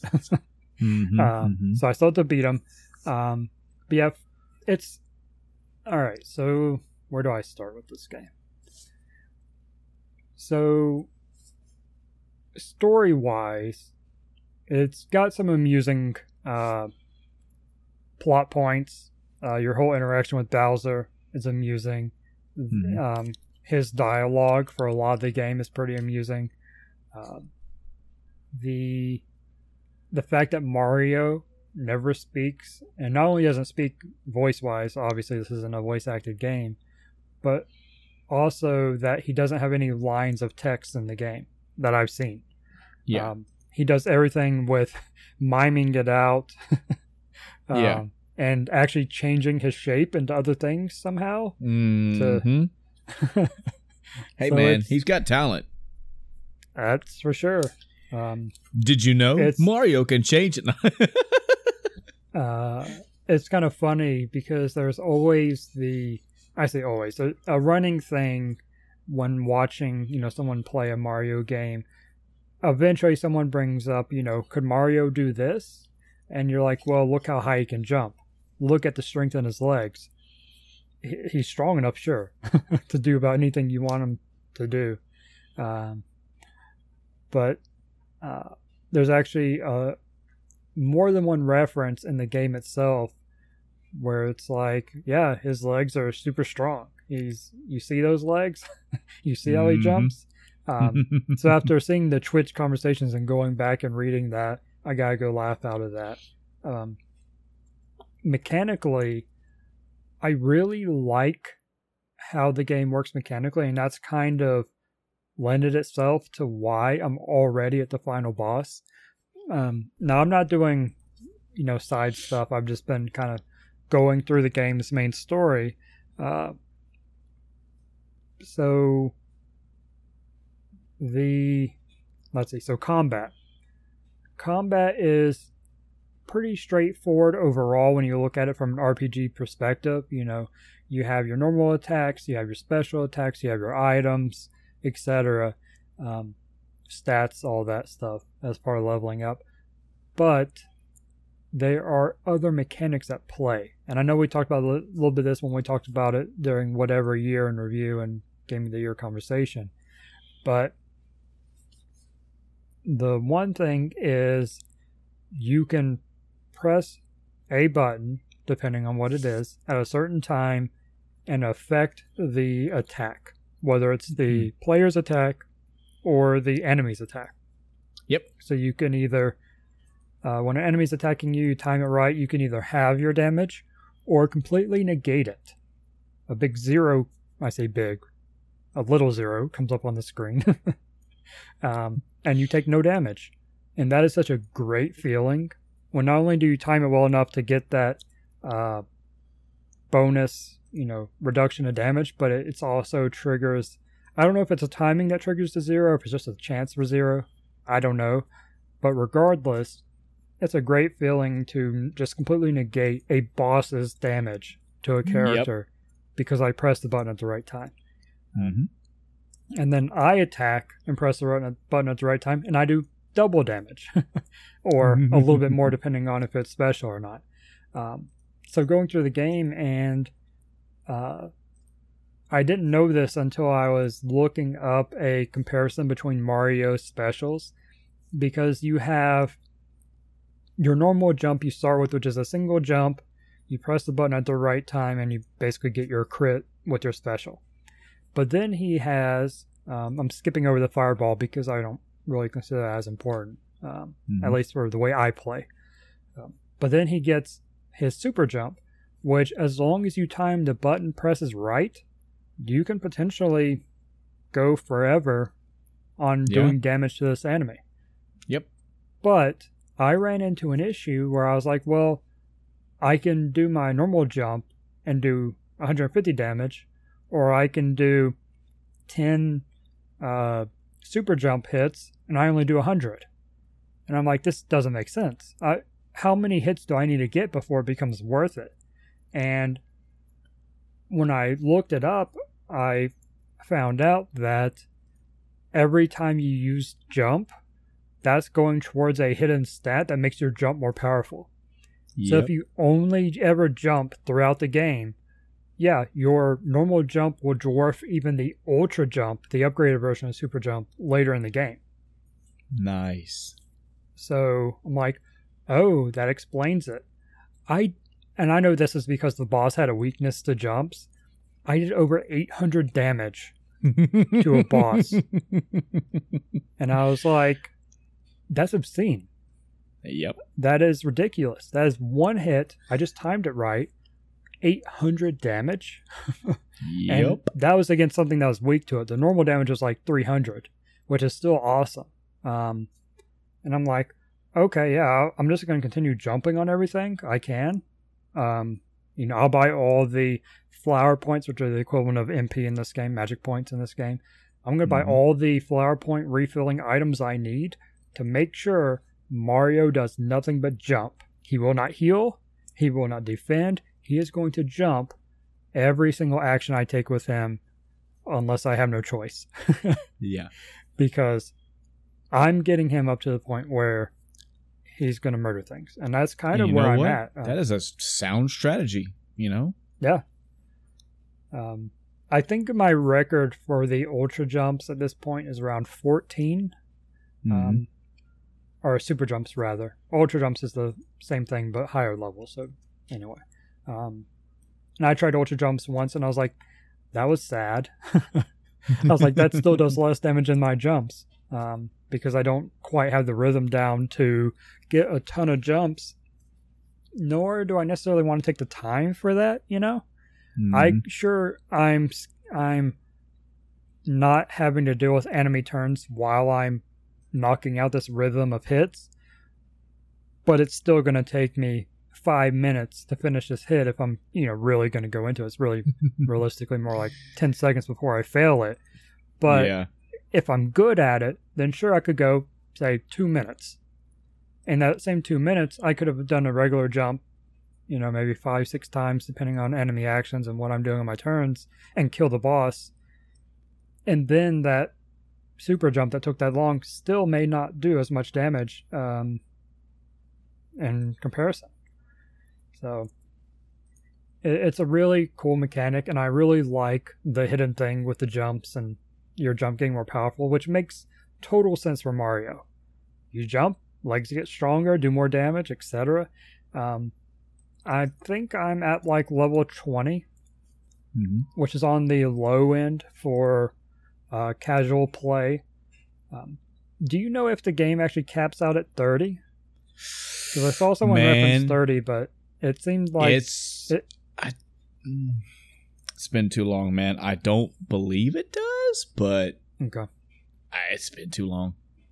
I think 30 may just be they're indicating that's kind of the overkill point. Yeah, it may be. Um, yeah, I would agree with that. but yeah, I, I got and I I entered the final dungeon area at like 17. Um so I've gained these last few levels really fast. Um hmm uh let's see. apparently, yeah, Um, thirty is the maximum. I never. I, Okay. don't, I may, maybe I never got the thirty. That's why I don't remember.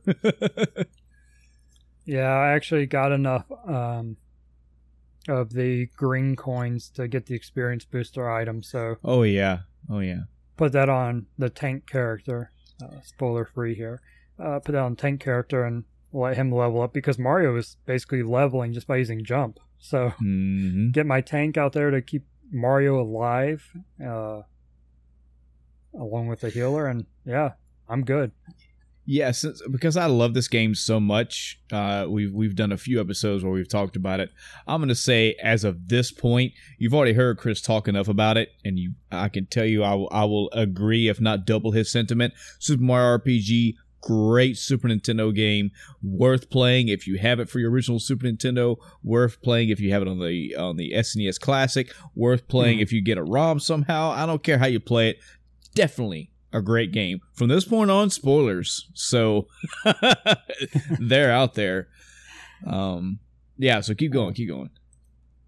Yeah. Um. Let's see. There are.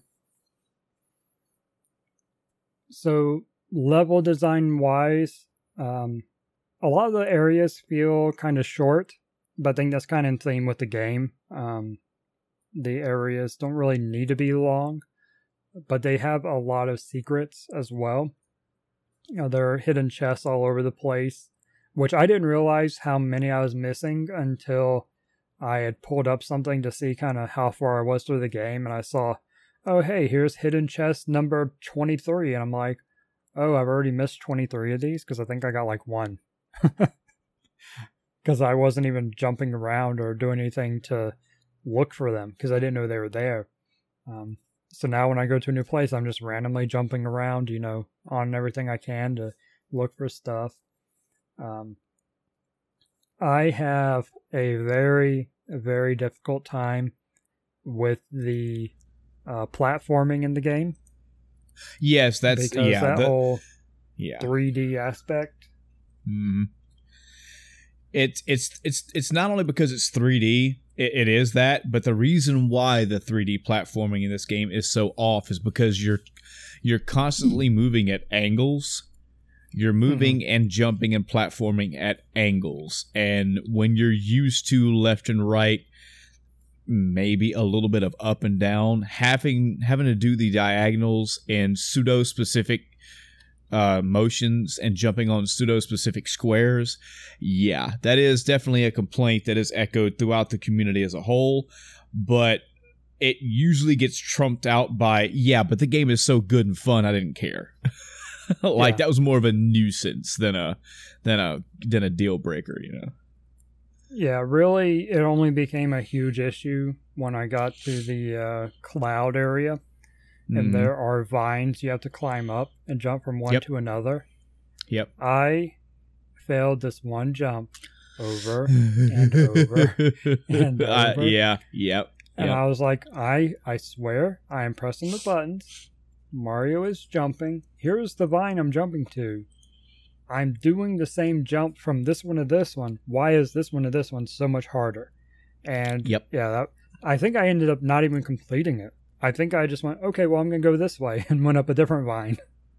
Yep. I skipped possibly a secret or something. I don't even know, but yeah, it's it's in in the uh, in some areas you can actually use the shadows to kind of gauge where it actually is in the 3D uh, uh, layer, if you will. Mhm. So it's like, all right, I need to line up these platforms. So let me wait till the shadows are aligned, and then I can jump in that direction, and preferably have it be like you're saying, just up and right, and not at a diagonal. Because half the time I jump at a diagonal, one of the D-pad directions isn't pushed enough, so I'm jumping right or jumping up instead of diagonal up right. You know. Mhm. but um bosses are pretty straightforward i think i've only died to maybe two of them um i let's see i think i think one of them i was i i'm trying to think how many attempts things took me because i think the last boss I died to, aside from the final boss, I beat it on the third try. And that, you know, involved me switching around some gear and uh, accessories, basically, because the accessories. So, here, so something else that I wish was a little bit different about the game is you can only have one accessory equipped to a character. So you have to make some potentially hard choices about what do I want my character to either be immune to, to have boosted. Like the healer, never want the healer silenced. That's just Yeah. a given. Um, but it's like, okay, on the tank, do I want to boost his defense? Or do I want to make him immune to a status effect like being turned into a mushroom and being worthless? Oh Um, man, yeah. I've had more than one fight where all three characters got turned into a mushroom. Yep. Um, one of them was a boss fight. That that's one of the only bosses I died on too. I was like, Uh-huh. okay, well, one character's dead, the other two are mushrooms, so I'll just wait for them to get auto attacked until they die. Because I and that's what you have to do. Yep. and and it, it's also amusing when I'm still getting the defensive button presses in time, so they're doing half damage because I'm trying to wait it out, but they just do too much and overwhelm me. But it's like, yeah, Yeah. this mushroom is blocking the attack somehow. um, but also saved me later on against some normal enemies that did it to me. I was like, I'm not dying to normal enemies like this. I'm just going to keep defending as well as I can. Because when you're a mushroom, you also heal.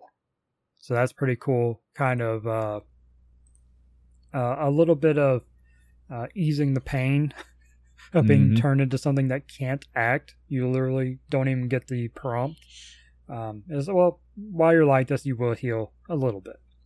Yeah. Um, so I had enemies doing like three damage to me with the reduction, but I'd heal for five to ten.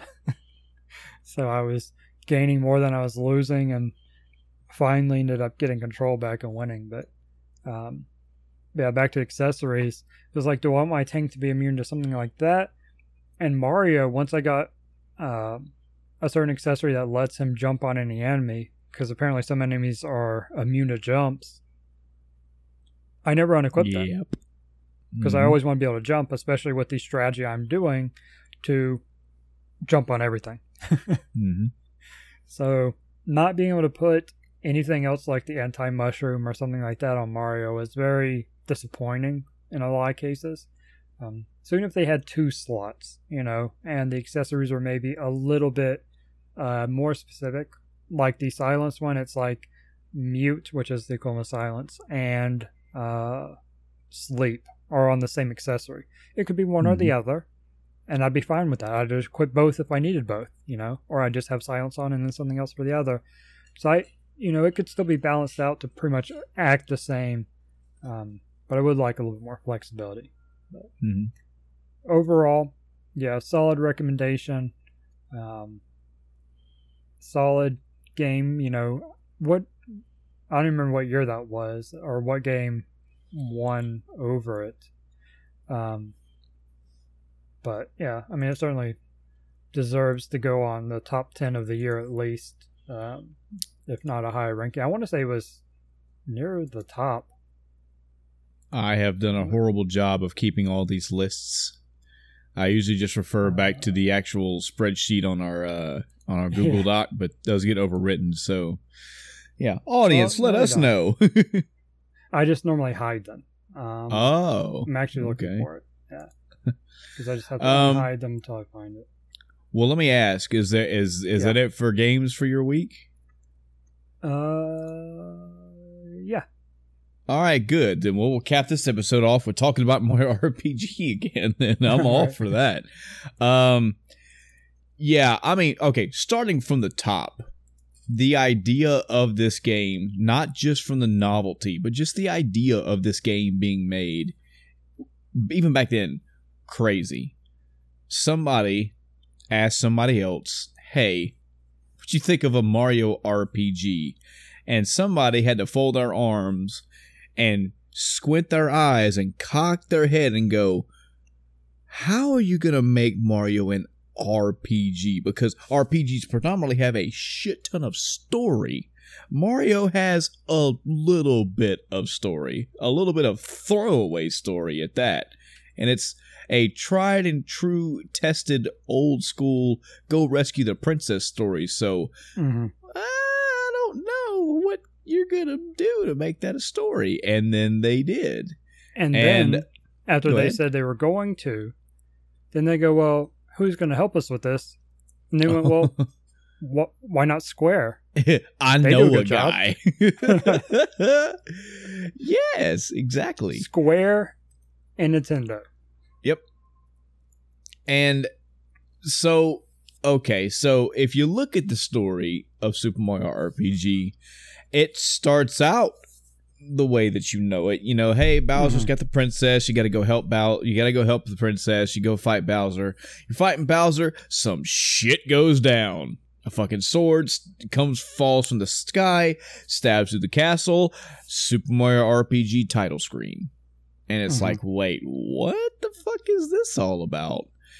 And then you play through the game and find out that there are stars just that and and a lot of this stuff is so familiar it's new but it's familiar you know they use stars as the MacGuffins of the game, and yet Mario is not unfamiliar with stars. He uses stars to become invincible. You can use stars as you can collect three stars as end cards in Super Mario uh, Th- Brothers Three.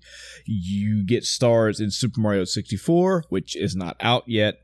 But the point I'm getting at is stars are not just some new random thing. They didn't they didn't throw like the a, a wand of something something in there. It's like no stars. You can it'll it'll fit. Yeah, and real uh, quick, mhm. going back to you know when it was in the review and game of the year, that was Mhm. 1996. Ah yes. It got it got second place to Super Mario 64. Oh well. Okay. wow. Okay. So now, which came out first, Super Mario 64 or Super Mario I'll RPG? Yeah, that's a good question. But in any event, it, it the the point is that using stars as a thing in a Mario game, it's not unknown. It's it's it's a new and it fits. You can see how it would fit into a Mario game. I think another question, Chris, would be where did Super Mario RPG tap in in the uh our top 10 RPGs or top 5 RPGs. I had to feel it was on the list. Yeah, I'm pretty sure it is. I'll check that in a second. So, Yeah. Super Mario 64 was June 23rd. Super Mario RPG was March 9th. So Wow. there was a March, April, May, June. So there was uh, roughly four months in between Huh. them. So they were being developed at the same time. Uh, and this was 1996. Yeah. Banner year. Another banner year. Um. So yeah. Uh. So it it, it starts off at a very early on in the onset. Mario, go save the princess. Go fight Bowser. Yada yada yada. It turns into this whole like you find out about stars being wishes and stars basically especially in in essence in this game having their own area and you have these new characters like Mallow that show up, uh, Geno, which has become uh, a fan favorite for years. Uh, Geno Smash has been a big thing. You know, people want Geno and Smash, and I- I'll tell you, I-, I really hope that the Geno and Smash thing has not like over popularized Geno, where people just kind of understand he's a meme now. Because even back then, man, Geno's character was pretty interesting. You know, it was a falling star that's helping you go through all of these trials and tribulations and uh, acting as sort of a guide to help right the wrongs that Smithy uh, has done. And so I, I feel that while they are brand new characters, both of those two they they fit in this game. They fit in the game. They fit in the Mario world, and that that's important. That's awesome that they were able to do that. Um, so the the whole uh, the story in Mario RPG as a whole is awesome. While it's not what you would consider like I, I don't know, it's it's hard to say because it it's so different, but it fits in the Mario universe, you know. Uh, but the story story works. Story is great. Graphics, all right. They went for a pseudo 3D uh angled view and it works. You know, this was def this was this was different. I don't I can't think of another top down angled R uh, Mario game that ever used this up until this point. If there was one, please let me know, but I don't I don't think there was. No. Um and the graphics fit. I mean, the characters look like what you would expect them to look like. The two new characters, their character designs fit into this game and they fit again into the Mario world. So they look like they fit and they actually fit. The music, it's it all it's all themed. It all matches up. It's it's memorable, it's catchy, and all those work. And then you get to the combat and I really feel like you may come for the story because you want an RPG to have a good story, but I do feel like you stay for the combat. Uh, I don't. Again, this is another history lesson that I should learn on my own, uh, or should sorry, should research on my own. I don't know if button commands. I don't think that Mario RPG invented button commands in combat. I have to think that there were other games before Mario RPG right. to have that. However, it works extremely well in this game. I mean, almost every action that you that is either an action you do or an action done to you can have a button prompt that will let you change and alter something. And it works so well where it it works to the point where if you don't even want to use them, you don't have to. You just need to know that what all you're really doing is extending your combat out. yeah. You will have to grind more than someone else. hmm And it's it's great because it gives you multiple outs. You can go into a fight and if if somehow you calculated it out, you will know exactly how many actions, be it jump or fireball or what have you, that you would need to do to take out all these enemies in one and in two, and, and then are done. Or you can be middle ground where, yeah, I, I do the button presses, but I don't do all of them accurately, and I kind of like I'll get four jumps instead of a hundred, or I get seven or nine, or sometimes I fuck up and get three, and it's okay. You don't have to be perfect, but the extra things you're doing give you additional boosts to something. Or you can do nothing at all and say, I'm just not, I don't want to do the button presses for whatever reason. And it's okay. You're just going to have a little bit of a harder time. Yeah, So- I got, I had a few times where I was like, you know what, I want to go look at this while I'm doing this fight. You know, I'm fighting, but I need to go look something up, or I'm fighting, but I want to watch something. But I could not let myself be distracted. I could Yep. not let myself miss those button Yep. uh, presses. I was like, all right, and then I'd look back and be like, okay, got it.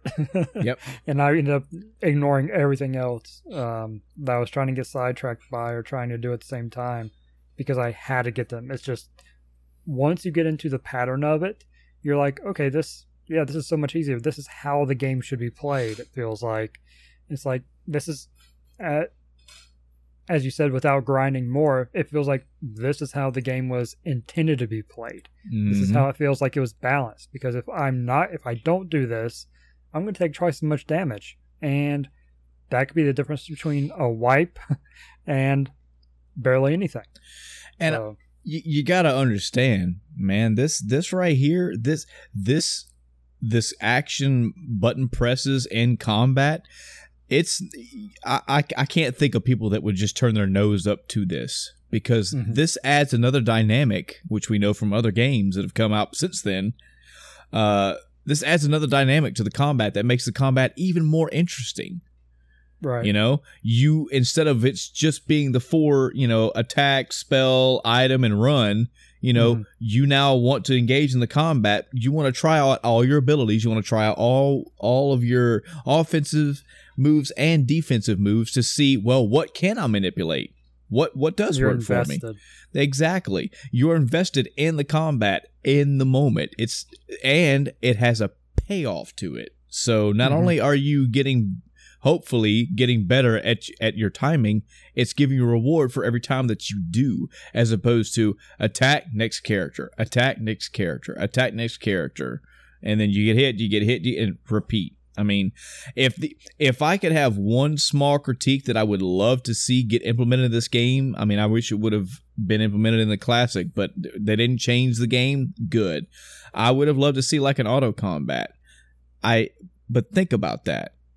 Auto combat wouldn't that would take away that would diminish all of that. Because Yeah. now your characters are just doing everything for you. Not only are they just hitting and hitting and hitting enemy, enemy, enemy, hitting, hitting, hitting. Now you're you're not getting the bonuses like you want to. It's there's no there's no you press one button and the combat goes on. So yeah, it's it's it's good. I think that really Yeah. summarizes this game for me. Is that you come for the story to see how it all changes, and you come for the graphics that this game produces, but you stay when you start getting the fights. Yeah, one of my kind of, you know, wishes for the game is that area of effect stuff was more useful. hmm Um, because first off, there aren't many characters that, at least, I don't know, I haven't used them all. I'll be honest. I have Yeah. three characters I use, and I don't switch them, and I Mhm. haven't since I unlocked those characters. Okay, but with the characters I use, um, I have area of effect attacks, and some of them have other effects, so you're not doing it for the damage, but then there are some you do for the damage, and it feels like well, this isn't very good because you can find items that do damage, and okay, these items are doing just a straight 200 to every enemy on screen. hmm Meanwhile, I can do this area effect attack, and I do like 30. You know, sure, I'm not getting the button press, but even if I did, that would top out at probably 60. Yeah. So Yeah. that's still almost a quarter with the crit of just an item, which maybe is rare, sure, but it's still there. And that's Mhm. kind of should be at least some sort of guideline to where the character attack should be. Yeah. Yep. It's definitely a fun game all the way around. Whole uh, you, you hey, folks, you heard it right here from Chris who's playing this as of this recording. This is like in the the middle of May 2019. Mm-hmm. Holds up. Obviously holds up because he's playing in it and enjoying it. And I will say Chris, spoiler free, but just something to look forward to one of the best ending credits uh credit rolls in in video game history like it's Okay. up it's not I, i'd say it's in the top 15 but it's up there and like you're gonna feel good when you beat this game it's good good stuff right. good stuff to look forward to so yeah uh that's gonna do it for tonight, folks. What do you think about Mario RPG? Have you played Super Mario RPG? Are you into RPGs at all? Have you played Persona Five? That's right, still harping on that shit. I don't think if I'm gonna talk about an RPG in an episode, we're not gonna remind you. We, not just me, me and Chris, are gonna remind you. You need to get on that Persona Five game, but Mario RPG holds up, great stuff. It's the expectations met if you had any. If you had any questions of how they were going to do it, they showed you how they were going to do it. Did it very well. Uh, have you played it? Do you have interest in play it? Would you like to play it? Uh, are there any old classic games that you as well, like I'm going through now, are in your backlog that you need to go through? Um, I'm in a fortunate situation right now. It's it's, it's a love hate. It's fortunate, unfortunate. I'm unfortunate because there are no new games coming out that I really just I'm burning to play. But it's fortunate because now I can breathe and go. All right, a lot of shit I need to catch up on. Time to catch up on it. Are you in that situation? I, even if you're not, what are some games that you need to get back around to? What are some classic games you played that you you want to play again just because they were that good? Uh, what games are you working on right now? What movies have you watched? What anime have you seen? What movies are you looking forward to?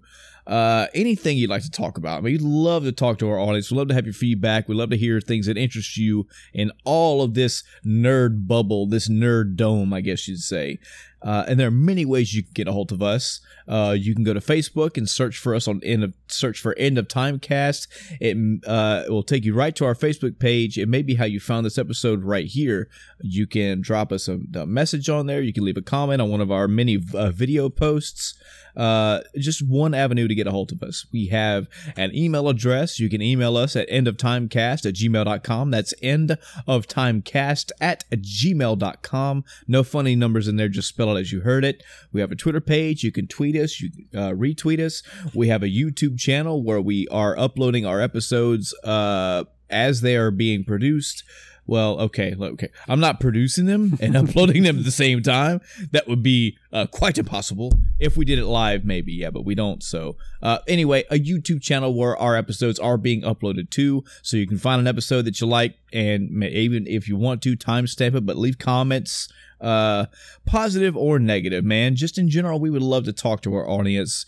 Uh, it's one thing for me and Chris to bounce this stuff back and forth, or me, Chris, and Adam, or Adam and Chris, or whatever.